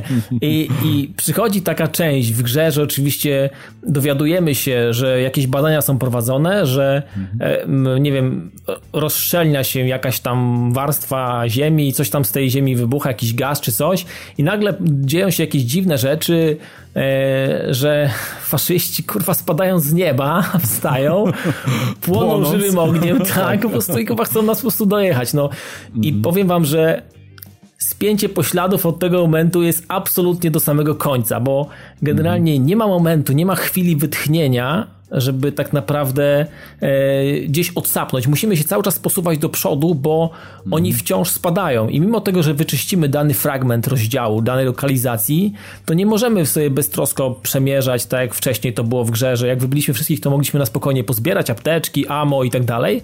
E, musimy to zrobić na tyle szybko, żeby ci kolejni spadający z nieba po prostu nas nie dojechali, bo będziemy musieli znowu tą amunicję, którą udało nam się pozbierać, szybko ją gdzieś sobie napełnić, zużyć na, na to, żeby wyczyścić e, tych kolejnych spadających z nieba w danej fragmencie mm, chaptera czy, czy danej miejscówki, więc to jest mega. Natomiast mhm. e, co mogę jeszcze do, fajnego powiedzieć, że miejscówki, w których przyjdzie nam walczyć, są świetne. Powiem wam, że wszystkie te osiem rozdziałów, o, bo tak. ich jest osiem, mm. każdy z nich jest, jest, inny, jest bardzo charakterystyczny dla siebie, jest wyjątkowy, taki unikatowy. E, w wielu z nich znajdziemy fajne takie skrytki, jak za dawnych czasów, jak za dawnych Wolfensteinów, że wiecie, coś gdzieś trzeba przełączyć, przekręca nam się ściana, znajdujemy masę jakichś tam gratów, no, secret, gold. Secretów jest secretów, od no. Secretów mm. jest naprawdę trochę. E, oczywiście według mnie wciąż daleko e, Old Blood do według mnie najlepszej części, czyli Return to Castle Wolfenstein. To było dla mnie e, to jest, to była, to, to jest najlepsza część według mnie z wszystkich Wolfów, które ograłem. E, no to Return to Castle to po prostu jest rewelacja. Mhm. E, Old Blood ale wiesz co, All Blood chyba, Dawid, trzeba traktować jako takie oczko do fanów, bo to tak. ewidentnie gra naśmiewa się z samej siebie w ogóle, z całej marki i w ogóle na każdym kroku. Tam jest, ona jest tak obsiana easter eggami i w ogóle tak właśnie odjechanymi pomysłami, e, z, takimi zaczerpniętymi z wcześniejszych mm, e, części w ogóle, jak i również z innych marek, innych gier w ogóle tego studia. Mm, także to jest taka, mm, taki mówię, no wielkie oko puszczone w ogóle do fanów i studia, i marki e, i to czuć na każdym kroku. Tak, ale też... A właśnie, ale... powiedzcie, jakie w ogóle studio to robi, skoro już przy tym jesteśmy? To jest dalej Machine Games? Machine Games, tak, tak, tak, tak, tak, Ci sami ludzie są mhm. podstawka, więc generalnie y, widać, że chłopaki wiedzą o co chodzi. Nawet bym mhm. powiedział, że mm, e, ten dodatek wygląda lepiej niż podstawka. Ale on wygląda lepiej, Dawid, ja ci powiem tak, bo nie wiem, Masa rzeczy ma naprawdę... E, mhm. Ja podstawkę grałem na PS4, gdzie powinno to wyglądać zdecydowanie lepiej, natomiast według mnie e, dodatek na łoniaku naprawdę nie można się do niego przypieprzyć. Ale wiesz I... co, kwestia jest chyba taka, że dodatek był, był robiony tylko i wyłącznie na nową generację i ty możesz się z tego brać? Myślę, że ale, tak. Myślę, ale ja wam myślę, że to jest rzecz, główny powód tak naprawdę. Ja wam, ja wam powiem jedną rzecz, z której może nie zdajecie sobie sprawy, ale mój kolega PC Musztarda Race, e, w ogóle, który też bardzo jara się Wolfensteinem, zagrał oczywiście w podstawkę i teraz e, w dodatek też już, już ukończył, e, powiedział mi, że gra ma większe wymagania, także i są podkręcone, są efekty, efekty, tego oczywiście na konsoli nie widać pewnie, aż w takim stopniu, ale są efekty, których w podstawce nie było, a tutaj są zaimplementowane nowe, na zasadzie nowego cieniowania, oświetlenia, innych tam jakichś pierdół, wiecie, no ja tam w detale akurat nie wchodzę, ale jest dużo efektów i o wiele wyższe są, znaczy o wiele, no trochę wyższe są wymagania te, także ewidentnie zrobione jest to z większym przepychem. E, na koniec powiem jeszcze tak, że jak ktoś ukończy, to tak naprawdę to nie jest jeszcze koniec e, rozgrywki dla niego, bo oczywiście mi na przykład na Uberze nie udało się wszystkich perków odblokować, więc sobie teraz czyszcząc po, po, poszczególne rozdziały, szukając mm. sztabek złota czy a to jest tak, a to jest tak i tak dalej. podstawce. No. Więc generalnie sobie dokręcam te perki, tam chyba zostaje mi dwa e, do odblokowania, więc sobie je dokręcam. Natomiast e, mm, trochę mi zabrakło tego, że w, w podstawce było, były mm, był tam taki wybór moralny, który wpływał automatycznie na fabułę i można było fabularnie poprowadzić. Ty Piotrek pewnie wiesz, jak skończyłeś i wyplanowałeś, mm -hmm. więc wiesz, że robiłeś dwa razy inną ścieżkę jakby, prawda? No, no tak, no ale tam ja, zmiany ja były takie dość symboliczne. Tak, takie tak kosmetyczne, ale generalnie nie, no, były. Pojawiały się, pojawiały się nowe postacie, nowe zakończenie. Tak, tak. Nowe natomiast eventy, tutaj tak, tego tak. nie ma. E, natomiast e, nie pamiętam, czy było w podstawce. Na, na, nie przypominam sobie tego. Natomiast pojawiły się wyzwania, że. Mm, nie, nie, nie, w podstawce nie było. Wydaje mi się, że też nie było. Natomiast tutaj są wyzwania i możemy na danym poziomie trudności mm, zdobywać konkretne punkty w danych rozdziałach, czyli mamy konkretną, nie wiem, sekcję danego rozdziału, żeby to zrobić na czas, ubić jak najwięcej, e, a czy jak najszybciej i jak najskuteczniej, czyli najlepiej waląc po łbach, za to jest dodatkowa punktacja, jest dodatkowa, mhm. e, tych nazistów z tego konkretnego miejsca i za to jesteśmy oceniani później za nasz styl gry, za czas, którym to się udało nam zrobić. Mm, i tak dalej, i tak dalej. Zostają nam przydzielane punkty mm, i automatycznie za to, za, zło, za złoty medal, który w, danej, w danym wyzwaniu uda się mm, zdobyć te punkty, dostajemy automatycznie trofeum do kolekcji, żeby wycalakować, więc automatycznie tak, tak. chcąc, nie chcąc, mhm. jak ktoś zamierza, przymierza się do calaka, będzie musiał zrobić e, wszystkie te wyzwania Misja na, na gold. Więc mhm. E, to jest tak, bardzo tutaj, fajny challenge i tu... taki fajny dodatek. E, natomiast, no mówię, poza tym zostaje mu kręcenie perków, które nie odblokuje, nie, nie, których nie uda mu się przy, przy odblokować e, w trakcie normalnej rozgrywki. Wydaje mi się, że na normalu da się to zrobić, na Uberze. Ja się czasami w niektóre miejsca nie, nie zapuszczałem albo nie korzystałem e, z konkretnych giver, bo wydawało mi się, wydawało mi się, że będą mało skuteczne i chciałem po prostu to zrobić po prostu skutecznie. Chciałem po prostu przejść i pchnąć jakby mhm. grę dalej. Natomiast wydaje mi się, że na normalu da się to wszystko odblokować e, za jednym podejściem. Znaczy no, to czuć, powiem ci Dawid, że w podstaw, znaczy w dodatku poszli ewidentnie w akcję, żeby wydłużyć e, tak. E, to, to, to, powtórne zanurzanie się w ten świat, a w podstawce miałeś bardziej w zagadki, bo tam pamiętasz były te enigmy do rozszyfrowania. Dokładnie, dokładnie. I to na tym się głównie opiera. To tutaj zamiast po prostu takich mamy wyzwania. I, i, mhm. mamy wyzwania, które są nastawione bardziej na akcję, na totalną rozpierduchę Blaskowiczem. No.